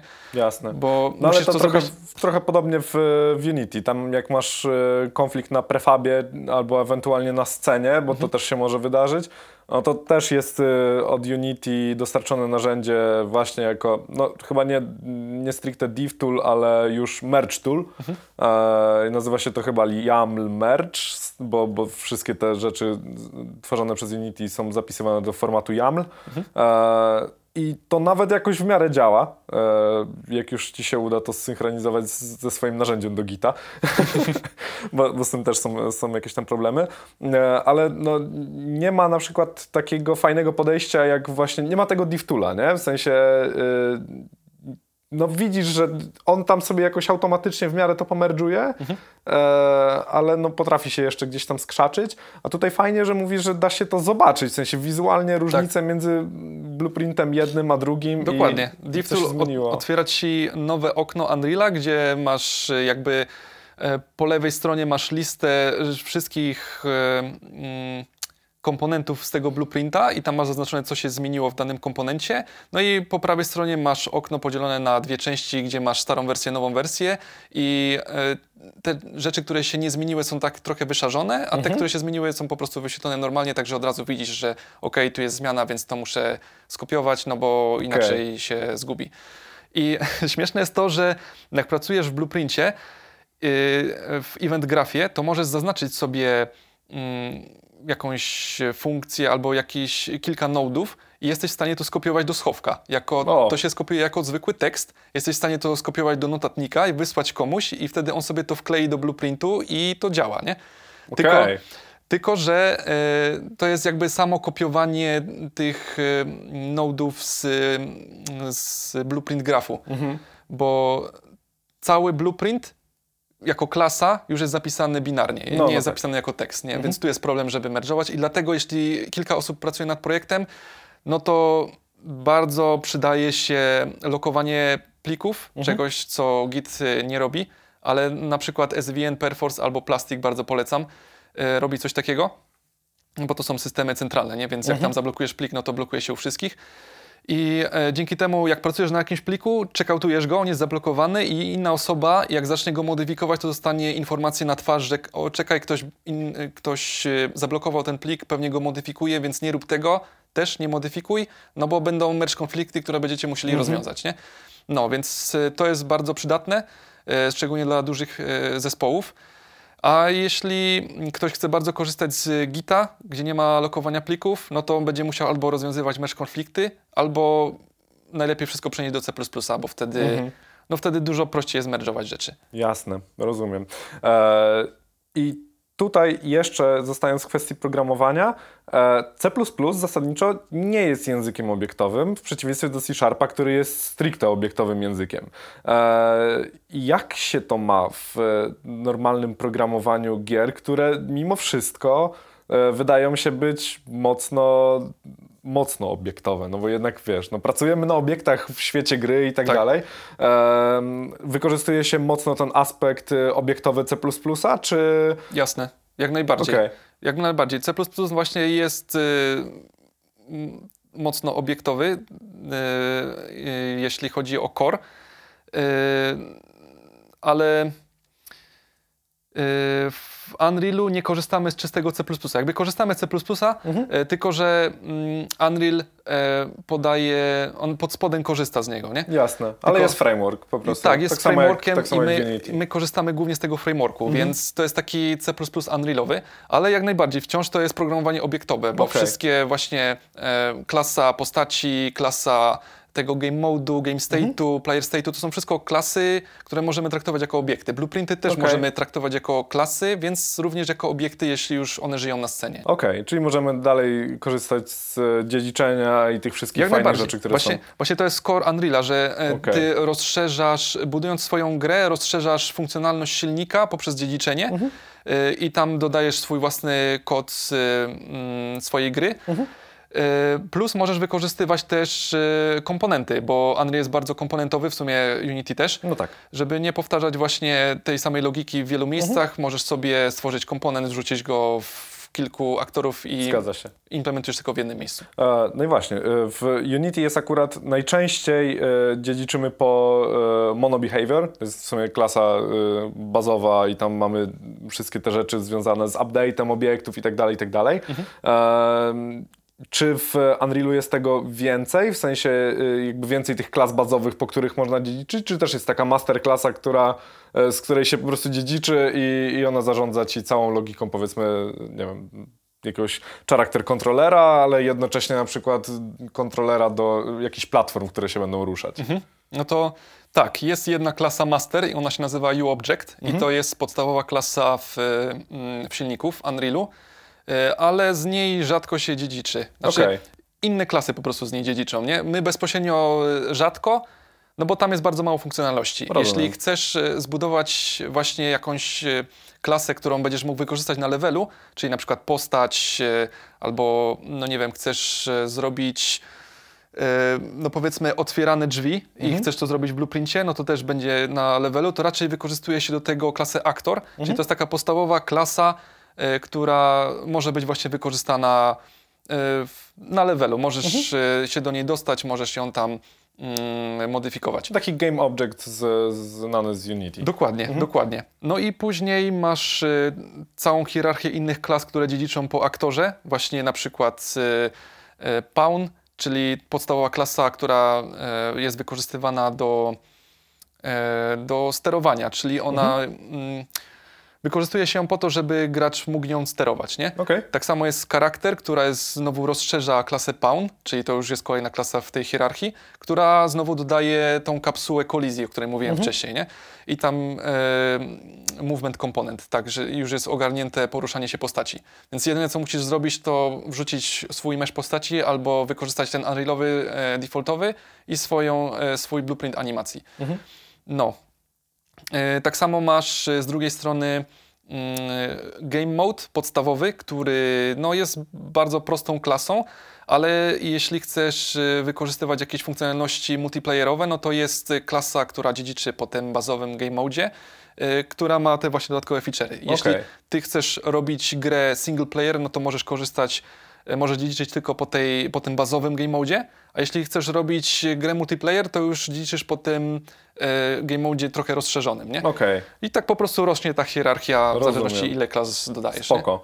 E, Fajnie, że wiesz, jasno widać te różnice i widać od razu tak naprawdę z czego korzystać. Silnik ci podpowiada, ej, słuchaj, to jest to, użyj, użyj tego, a nie ciśnij wszystko z tej podstawki e, i tak dalej. Bardzo, bardzo mi się to podoba. W sumie, kurczę, coraz bardziej mnie zachęcasz. Jasne. No, Unreal stara się być właśnie taki bardzo modularny, żeby łatwo można było dodawać nowe rzeczy, nie? I dzięki temu e, właśnie jesteśmy teraz w stanie robić nie tylko FPS-y, tylko dowolną grę. Możemy robić jakieś strategie, możemy robić samochodówki. Nawet Unreal ma em, jakieś demo projekty, które jak odpalisz silnik, to możesz sobie załadować, zobaczyć jak na przykład jest zrobione e, samochodówka e, oparta na fizyce, tak że ten samochodzik się fajnie zachowuje gdzieś w zakrętach czy na jakichś nierównościach. Można sobie sprawdzić jak to działa. W Unity też to jest. Od dawna.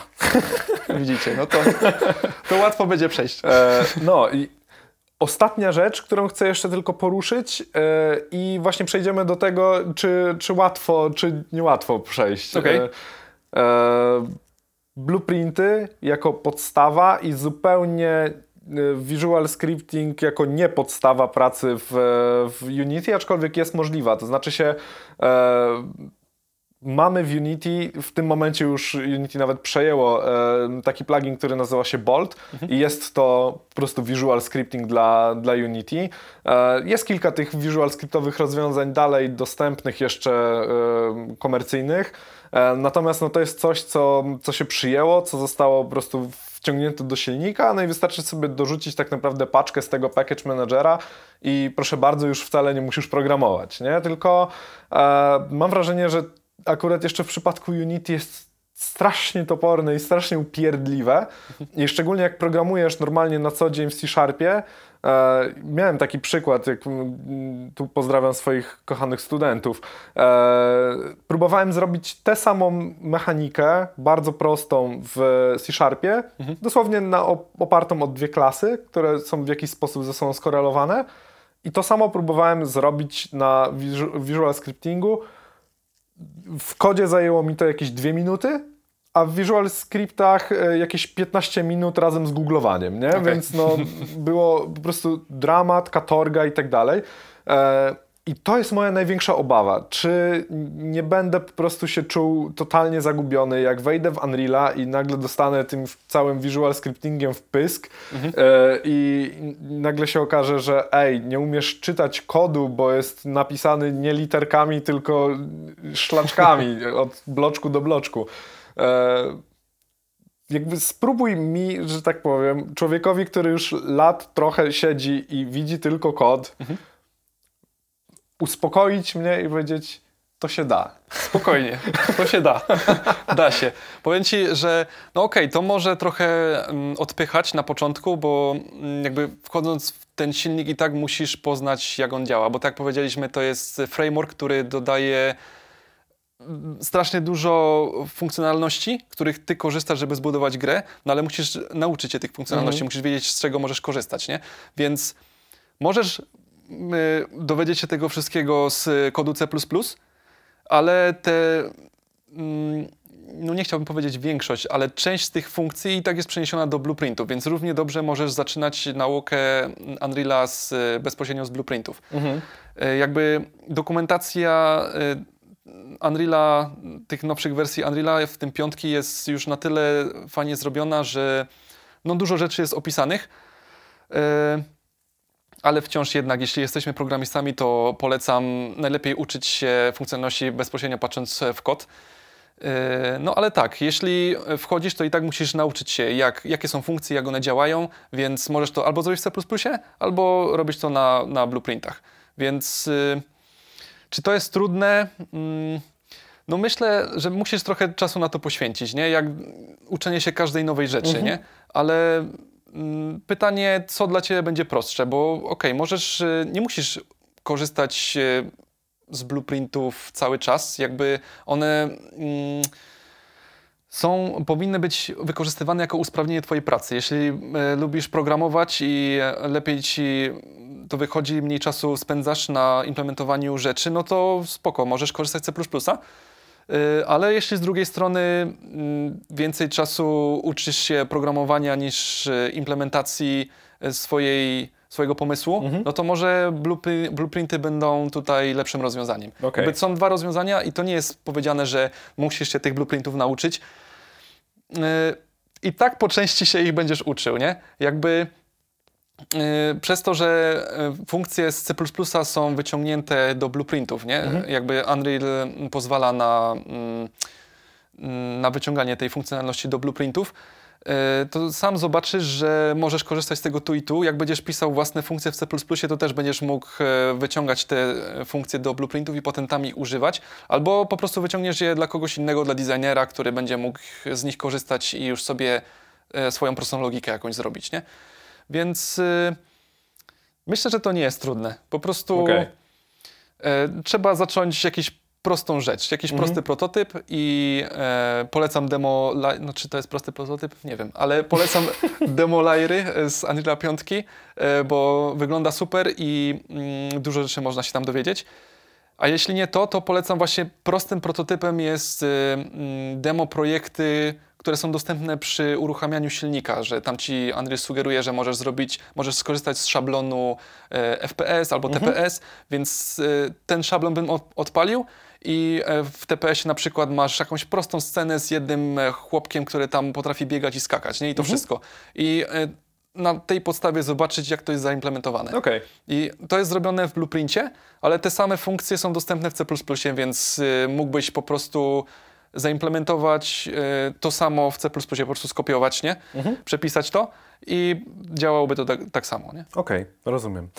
No i dobra, i tutaj na całe szczęście przychodzi z pomocą dokumentacja Unreala e, dla takich e, osób jak ja na przykład, e, która e, daje wprost ładny dokument mówiący jak wejść z Unity do Unreala, gdzie porównuje faktycznie jedno okno na przykład do drugiego, gdzie mówi ok, w Unity nazywa się to tak, w Unrealu nazywa się to tak. Dokładnie. To, co znajdziesz tu, musisz kliknąć w tym miejscu, żeby, żeby znaleźć dokładnie to tak. samo.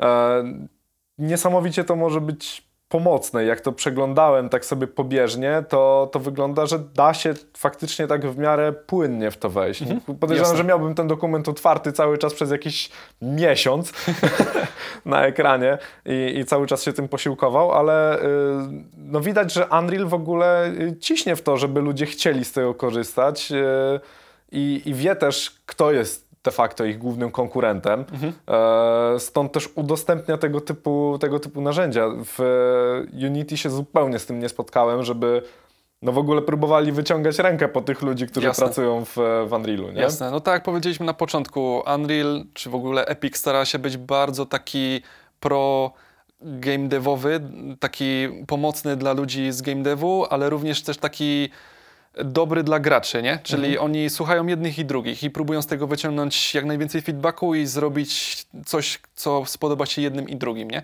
No i przez to, że pracujemy w silniku, który się nam podoba, e, potrafimy robić fajne gry, które też podobają się graczom, nie?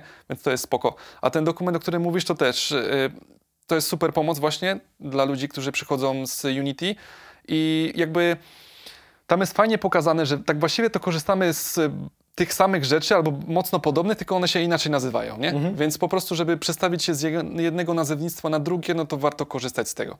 Przeczytać sobie i no i po prostu zacząć e, dłubać coś w blueprincie albo w C++, jak kto woli. E, powiedz mi, czy e, rozróżniałbyś e, takie podejście, że masz do zrobienia grę jednego typu i wrzuciłbyś sobie ją właśnie do robienia w Unity, ale grę innego typu do Unreala, czy raczej znając po prostu jedno narzędzie bardzo dobrze, byłbyś w stanie każdą grę tak naprawdę w Unrealu zrobić? E, wiesz, w idealnym świecie powinno być tak, że narzędzie dostosowujemy do tego, co chcemy e, zaimplementować, nie? Czyli dobieramy takie narzędzie, które nam ułatwi e, zrobienie tego. E, Tylko tak jak mówię, ja mam bardzo nikłe doświadczenie z Unity, więc pewnie próbowałbym robić e, wszystko w Unrealu, no bo w tym się czuję dobrze i w tym bym pracował. Ale jeśli ktoś zna oba te silniki, no to wtedy mógłby sobie wybrać. E, mm, Słyszałem, że Unity może być lepsze do implementacji aplikacji mobilnych, bo mm, no, od dawna wspiera to. Unreal zaczął tak stopniowo wspierać portowanie właśnie na mobilki, na konsole i tak dalej. Ale i tak jakby Unreal na urządzeniach mobilnych potrafi być dość ciężki, e, że jeśli chcemy zejść e, z wielkością paczki do kilkunastu megabajtów, to na Unrealu może to być ciężkie, a na Unity to dostajemy tak od ręki, nie? E, W Unrealu musimy się trochę napracować, żeby powłączać niepotrzebne rzeczy i wtedy możemy jakoś zejść do tych kilkunastu, ale docelowo to no, paczki mogą być nawet tak po kilkaset mega, nie? Wow, to jest, to jest duży deal breaker, szczególnie dla osób, które na przykład chciałyby wrzucać na, e, na Androida, nie? gdzie e, sklep na dzień dobry mówi cześć, masz 100 megabajtów, Jasne. co z tym zrobisz? E, No tak, jest- ale tylko 100 megabajtów APK, nie? Tylko możesz jeszcze tak, do tak, OBB. tak, możesz to, możesz to rozszerzać oczywiście, natomiast no, no, jako podstawę dostajesz, wiesz, e, 100 mega i Tak, no, tak. baw się dobrze. Właśnie Unreal umożliwia rozszerzanie, wykorzystywanie OBB, Mhm. ale kiedyś, jak to właśnie próbowałem robić dla tych wizualizacji architektonicznych, to nie działało dobrze. A jakby. Mhm. aplikacja, gdy była spakowana do APK, to wszystko działało. Jak to podzieliliśmy, to nagle się zaczęła wysypywać, nie wiadomo czemu. Hmm. Więc w sumie nie wiem, jak jest teraz, nie? Ale mm, uważałbym na to, nie? Jasne. E, no dobra. E, strasznie dużo mówię jasne i no dobra. W ogóle muszę coś, muszę coś z tym zrobić. Czemu nie zwracacie uwagi na to? Wszystko jest ok, wszystko jest dobrze. E, czy Unreal sprawia, że gry są lepsze i ładniejsze? to, jest, to jest opinia, która lata po prostu po, po internecie. Jeżeli to, i to też wspominałem na początku, jeżeli gra jest ładna, to jest przepotężna szansa na to, że została zrobiona w Unrealu. Jakie jest Twoje zdanie na ten temat? Mogłaby być zrobiona w Unrealu, ale równie dobrze mogłaby być zrobiona w, w Decimie od Guerrilli, bo ja na przykład jak pierwszy raz zobaczyłem Horizon Zero Dawn, to byłem taki, wow, co to jest, oni takie coś zrobili? Albo Ghost of Tsushima, nie? Te wszystkie partikle, w sumie nie wiem na jakim to jest silniku zrobione, ale też super to wygląda. E, więc y, no tak, jeśli jest jakaś firma, która rozwiązu- y, jakby implementuje własne rozwiązanie, no to oni mogą pocisnąć jakby tą grafikę super. No ale właśnie Epic i Unreal jest znany z tego, że też bardzo duży nacisk kładzie na ten silnik do renderowania. Właśnie w piątce oni go przepisali, dodali nowe funkcjonalności, jak choćby Nanite, Lumen, tak żeby jeszcze bardziej to było realistyczne. Mam wrażenie właśnie, że Unreal bardziej zawsze szedł w, taką, w taki realizm, a Unity było tak, tak bardziej do, e, do gier stylizowanych.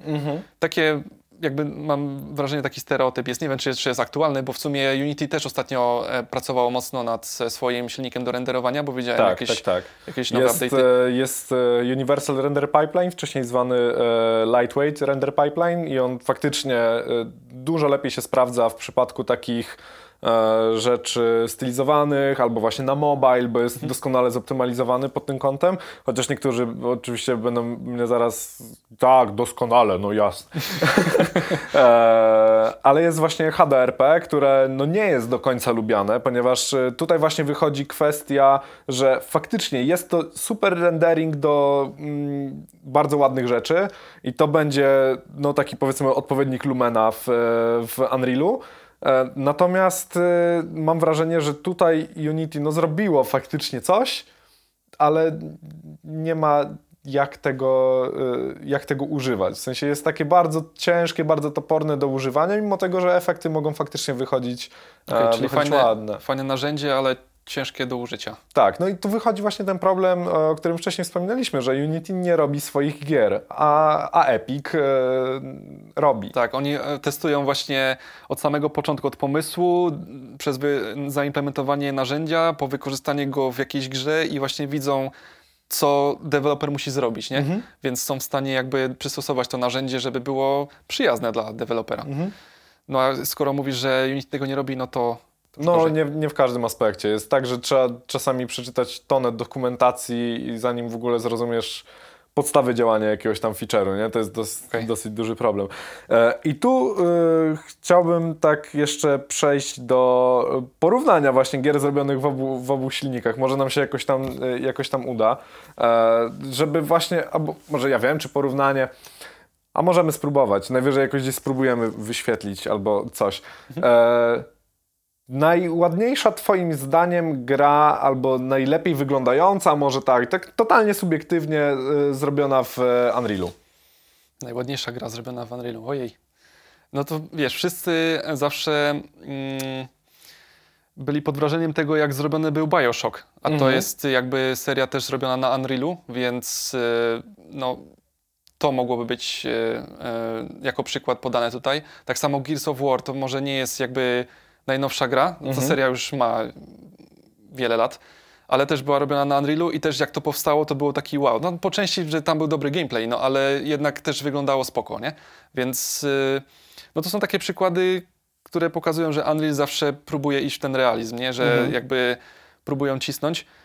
Yy, No i myślę, że dalej to będą robić, bo z tego co widzimy, nowe narzędzia powstają i y, będą dalej to rozwijać. Teraz też reklamują się, że Unreal może być wykorzystywany w, w film industry, yy, więc y, no tam też potrzebujemy realistycznych rzeczy, nie? Więc tak samo jakby mm, yy, wizualizacja yy, wizualizacja samochodów.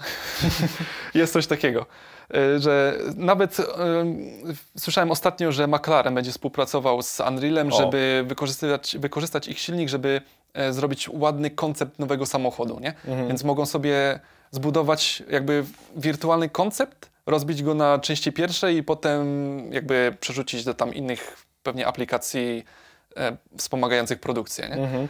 No ale jeśli chcą zrobić jakiś materiał marketingowy, no to Unreal to jest super narzędzie, nie?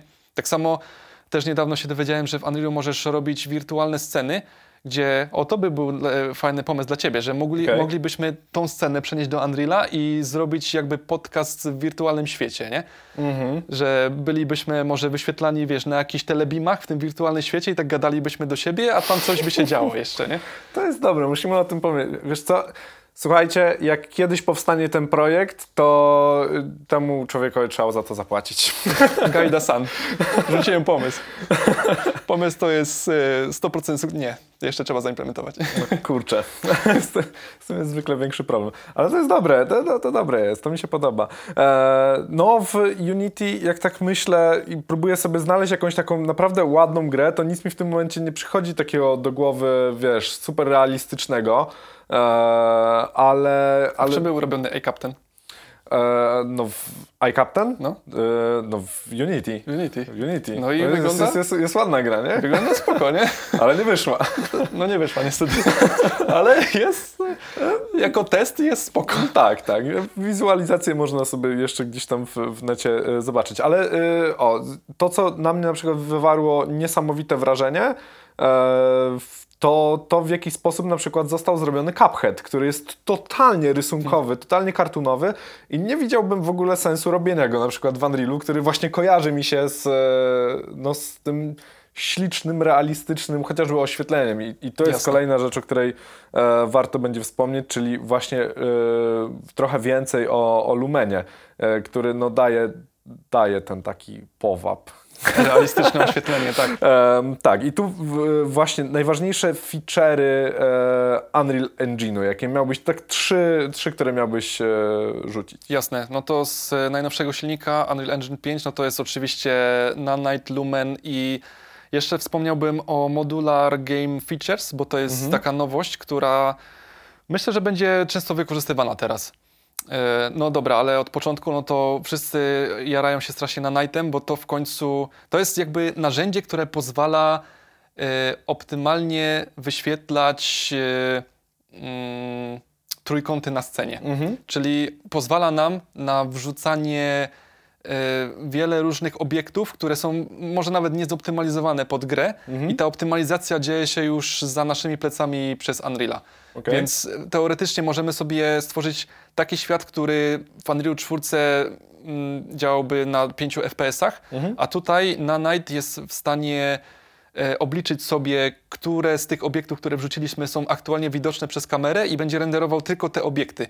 I właśnie będzie renderował tylko części tych obiektów, które są widoczne. Czyli jak na przykład mielibyśmy, weźmy tą scenę, nie? Mamy sobie cały pokój jako static mesh plus to inne rzeczy i chcemy to e, wyświetlić w grze, no to Nanite jest w stanie obliczyć sobie, że teraz kamera widzi tylko tą część pokoju i tylko ta część będzie wyświetlana. Więc wszystko, co jest z drugiej strony, nie będzie wyświetlane, mimo że to też jest jakby część static mesha, nie?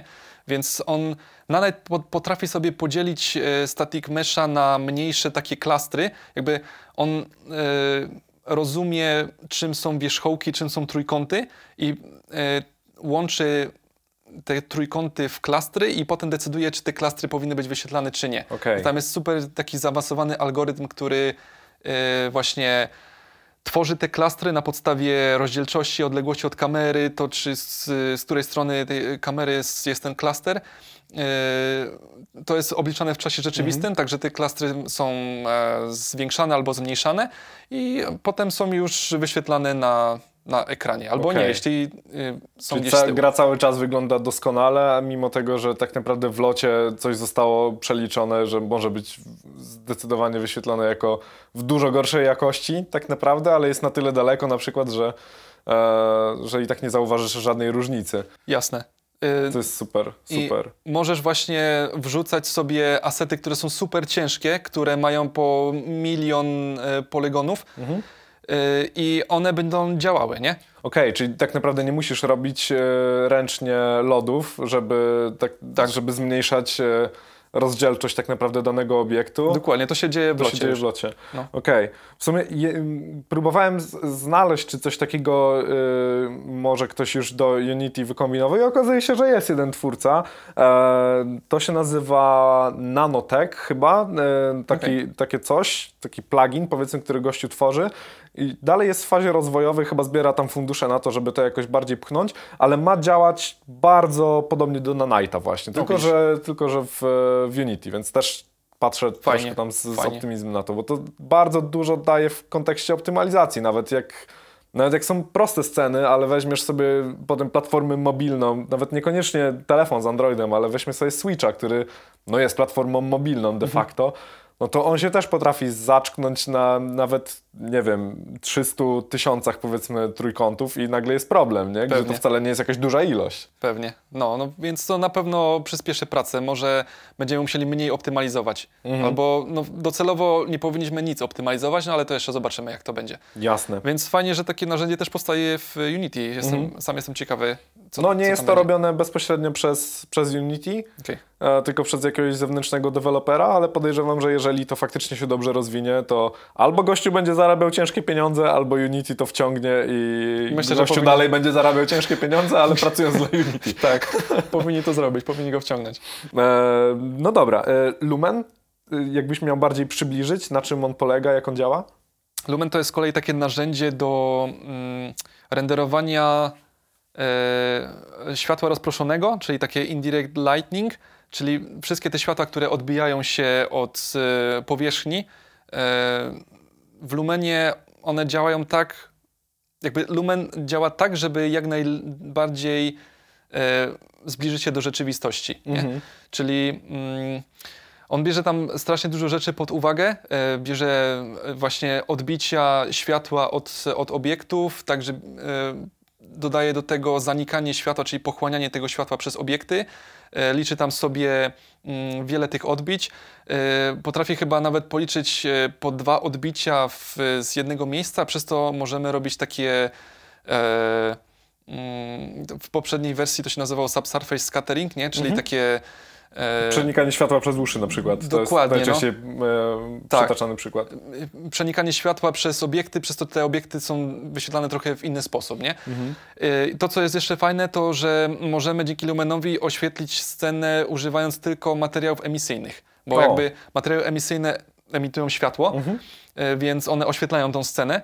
I w czwórce to działało też, E, jakby można było zobaczyć, że jakieś światło odbija się tam od ścian, tylko e, w Unrealu jest to zrobione dużo lepiej. Jest to mm, zaimplementowane tak, w taki sposób, że możemy sobie e, stworzyć materiał żarówki, wrzucić go do żarówki i rzeczywiście ten materiał będzie nam oświetlał scenę i nie musimy dodawać komponentu żarówki, która będzie mhm. emitowała te fotony, nie? Jasne. Więc y, dzięki temu możemy też w w czasie rzeczywistym zmieniać oświetlenie tej sceny, mhm. więc y, no, to dużo usprawnia i też wygląda super, super realistycznie. Jasne.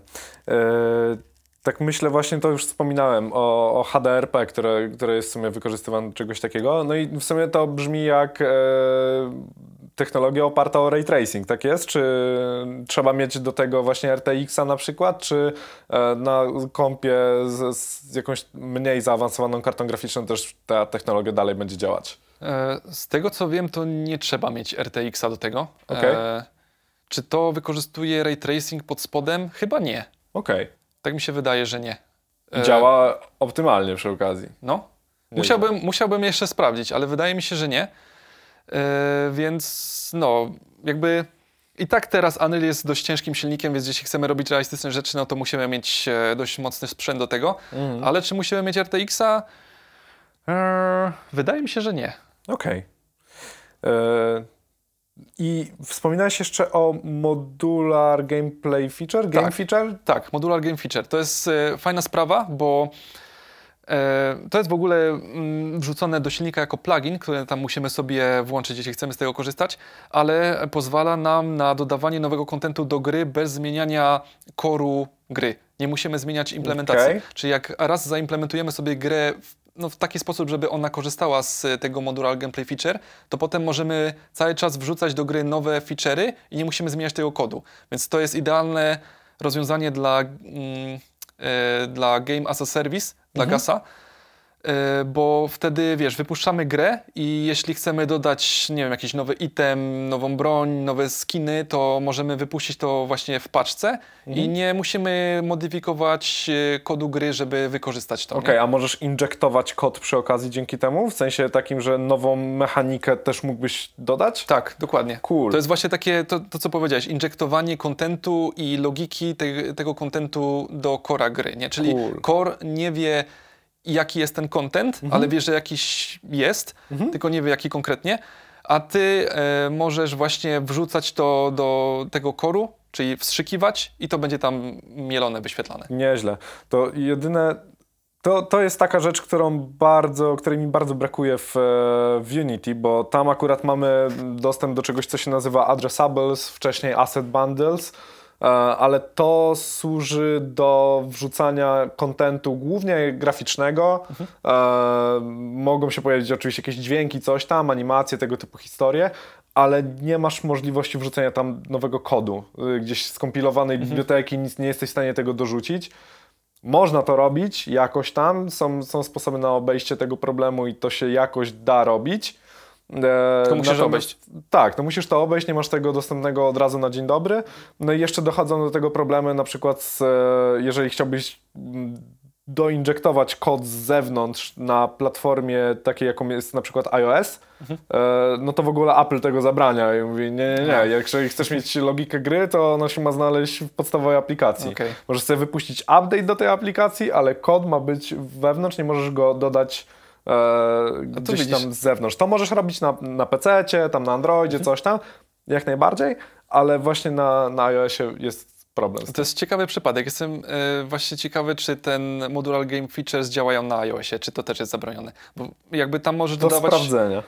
tak, to jest do sprawdzenia. Może ktoś, może ktoś już próbował. E, No, ale tam możesz e, wrzucać swoją implementację, więc ciekawe jak Apple. W sumie Mhm. teraz Apple bardzo gryzi z Epiciem, więc pewnie nie pozwolą. E, o, widzę, że mam nawet wypisane jeszcze Blueprinty versus Bolt, ale w sumie to już, to już coś tam pogadaliśmy na ten temat. I, ale mam ostatni taki, taki fajny, fajny, miły i przyjemny, to znaczy się jeszcze właśnie trochę o tych shaderach, bo tu Okej. też podejście jest nieco inne niż e, w, w Unity, ale to już e, wspominałeś, że właśnie mamy e, wszystko na Visual Scriptingu ponownie, e, gdzie w Unity to jest opcja, E, i jest to pchane ostatnio coraz częściej, szczególnie właśnie w nowych render pipeline'ach. Mm, Ale mimo wszystko ten kod shaderowy można sobie, można sobie pisać. No i właśnie, y, Unity funkcjonuje materiał, owszem, w Unrealu też, tylko to są dwie różne rzeczy. To znaczy się w, w Unity materiał przechowuje tak naprawdę informacje o podpiętym shaderze e, Okej. do niego i to jakby do materiału możesz podpiąć, podpinać różne shadery, podmieniać sobie i wtedy ten sam materiał po prostu możesz, możesz mu wrzucić coś innego. A tutaj materiał to jest de facto shader. tak, dokładnie. Okej. Czyli w Unrealu mamy osobny edytor do edycji materiałów, czyli tych shaderów. No i to ponownie jest e, mm, Visual Scripting. E, Tamten materiał, mamy jakby jedną główną funkcję materiałową, czyli takie wyjście z tego materiału i bardzo dużo inputów do, tego, do tej funkcji. I w zależności od tego, co tam wepchniemy, to będzie się wyświetlać, nie? Więc my po prostu y, wrzucamy tam swoją logikę, y, jakby modyfikujemy, wrzucamy tekstury, modyfikujemy je, wrzucamy jakieś kolory, mnożymy tam cokolwiek i potem to wrzucamy na wejście do tego materiału i już Unreal pod spodem sobie tam wyświetla to jako teksturę, czy no jako materiał na jakimś obiekcie, nie? No więc y, y, robimy to przez Visual Scripting znowu. Y, Tak powiedziałem wcześniej, jest y, osobny node y, do implementacji własnego kodu, Mhm. czyli da się napisać z palca kod shaderowy i to też będzie działać. I w sumie teraz sobie uświadomiłem, że Unreal miał kiedyś. mm, Jest coś takiego jak USF, czyli chyba Unreal Shader File, coś takiego, więc prawdopodobnie da się w tym napisać kod shaderowy, po prostu jako HS, HLSL, tak? I to jakoś zainkludować.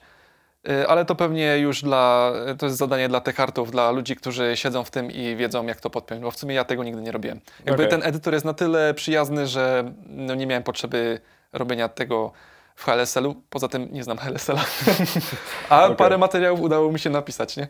Spoko. E, a właśnie, a jak wygląda kwestia, e, jeżeli chciałbym skorzystać z tego samego shadera, ale z zupełnie innymi parametrami, bo no, skoro dostaję już gotowy materiał, czyli jako powiedzmy konkretny bloczek, e, konkretny obiekt, który mogę sobie podpiąć do, do jakiegoś tam mesha, tak, do mesh renderera czy cokolwiek, e, to co w przypadku, jeśli chciałbym mieć powiedzmy pięć różnych, e, różnie wyglądających obiektów, ale korzystających z tego samego shadera?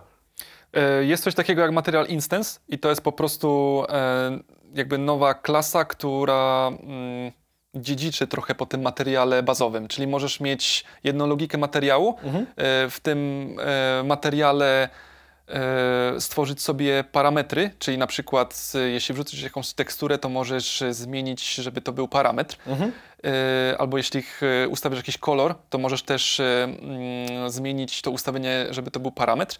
I później, jak tworzysz sobie na podstawie tego mm, materiału Material Instance, to te parametry są dostępne w tym instance i możesz sobie je modyfikować. Czyli możesz sobie e, zaznaczyć, że chcę zmienić teksturę i wrzucasz inną teksturę. Chcę zmienić kolor, wrzucasz, wybierasz tam jakiś inny kolor. Więc możesz e, mieć właśnie jedną logikę i wykorzystać ją w wielu miejscach. Ja najczęściej korzystam z tego w ten sposób, że jak e, e, chcę mieć e, różnych aktorów jakby wyświetlonych w różnych kolorach, żeby e, ułatwić rozpoznawanie tych aktorów, no to tworzę sobie jeden materiał, który przesyła po prostu kolor do Material Instance. E, i ten kolor jest jako parametr ustawiony i później, e, znaczy mm, kolor, ustawiam sobie materiał, w nim kolor e, jako parametr, z tego materiału tworzę sobie Material Instance i w, już w Material Instance zmieniam sobie kolory. Także jeśli ch- robię sobie domyślny materiał, żeby po prostu e, była tam w nim zawarta ta implementacja wyświetlania koloru, a to czy już to jest kolor żółty, niebieski, czerwony, to sobie ustawiam w Material Instance i ten Material Instance już wrzucam na konkretne obiekty. Okej. A jesteś w stanie zrobić sobie instancję z kodu e, gry też? W sensie, powiedzmy, biorę sobie bazowy materiał i, i z kodu robię sobie instancję, bo potrzebuję, nie wiem, dynamicznie zrobić sobie, nie wiem, 100 obiektów i każdy w innym kolorze, czy nie ma takiej możliwości? Tak, jesteś w stanie to zrobić. Okej. Jeśli, no, jeśli chcesz zmienić dynamicznie jakiś kolor, to musisz to zrobić, bo to jest jakby jedyna opcja. Ale jest bardzo prosto, bo wystarczy, że masz referencję do obiektu, e, który posiada materiał i e, ten obiekt po prostu przesyłasz do funkcji, która nazywa się tam Create Dynamic Instance Material i to ci właśnie wypluwa materiał dynamiczny. Yy, zachowujesz sobie referencję do tego materiału i później już yy, przez tą referencję dostajesz się do yy, konkretnych yy, parametrów. Czyli jeśli twój parametr nazywa się na przykład kolor, no to ustawiasz sobie, że dla parametru kolor ustaw taki kolor i już to się zmienia. Okej, cool. Super. No dobra, to y, ja w ogóle myślę, że jeszcze powinniśmy sobie powtórzyć taką rozmowę, ale troszeczkę bardziej o, takich szczegółach już, wiesz, y, implementacyjnych i tak dalej, y, Jasne. bo, bo, bo jest to na pewno, na pewno ciekawy temat i, i wydaje mi się, że może to kogoś jeszcze bardziej zainteresować. Ja się czuję mocno wciągnięty generalnie, e, Pewnie. po dzisiejszej rozmowie jeszcze bardziej. E, Także za, e, dziękuję bardzo mocno za, Ja również za dziękuję. garść, e, i- potężną garść e, wiedzy. E, Ale mam jeszcze trzy pytanka na koniec, bo każdemu zadaję takie pytania na wyjście, Dobrze. ale e, ha, z tobą jest sprytny, bo zwykle znają te pytania wcześniej, a ty Tak. ich teraz nie znasz. Ja nie znam pytań, więc będę ciekawy. Będę musiał improwizować. Dobra, U, uwaga, czytam. Jak sport na świeżym powietrzu? Okej. To gdzie? We Wrocławiu. Sport na świeżym powietrzu to gdzie? Hmm. Musi być Wrocław, tak? Tak, no. Hmm. No to jeśli chodzi o sport, w moim przypadku to jest głównie bieganie, więc e, poszukałbym jakiegoś miejsca, w którym można byłoby pobiegać fajnie. Na pewno nie chciałbym biegać przy ulicy, bo ja nie rozumiem ludzi, którzy biegają przy ulicy i wdychają te spaliny. Ja zawsze jak chcę pobiegać, to jadę w góry, nie? No, okej. bo lubię biegać po górach, więc e, no, poleciłbym Ślęże, ale to powiedzmy, że nie jest Wrocław. Ale w jakimś parku, na przykład e, w Parku Grabiszyńskim, teraz mam niedaleko do tego, więc wałami można sobie pobiec, albo właśnie wałami z drugiej strony. E, Tam też są fajne tereny. W sumie tam, gdzie mm, organizujemy spotkania Game Dev Wrocław, e, tak, ogniska, no. czy tam grill. Mhm, No, Przy Kramera. dokładnie, no. No to tam można sobie też pobiegać, fajne miejsca. Cool. E, dobra, to masz 48 godzin wolne, totalnie, dla siebie. E, gdzie jedziesz na tripa? W góry. Niesamowite, znowu to sama odpowiedź. Jak Jadę- on to robi? Jadę w góry, no ja kocham góry, nie? Jakby e, już dawno temu się wkręciłem w bieganie po górach, więc e, jakbym e, miał 48 godzin, no to bym pojechał sobie. Czy na 48 godzin bym pojechał? No to byłoby ciekawe przeżycie, nie? Ale chętnie e, spróbowałem coś takiego. Może przeszedłbym jakąś via ferratę zamiast biegać, e, to przeszedłbym No właśnie, prostu... miałem pytać, wspinasz się coś?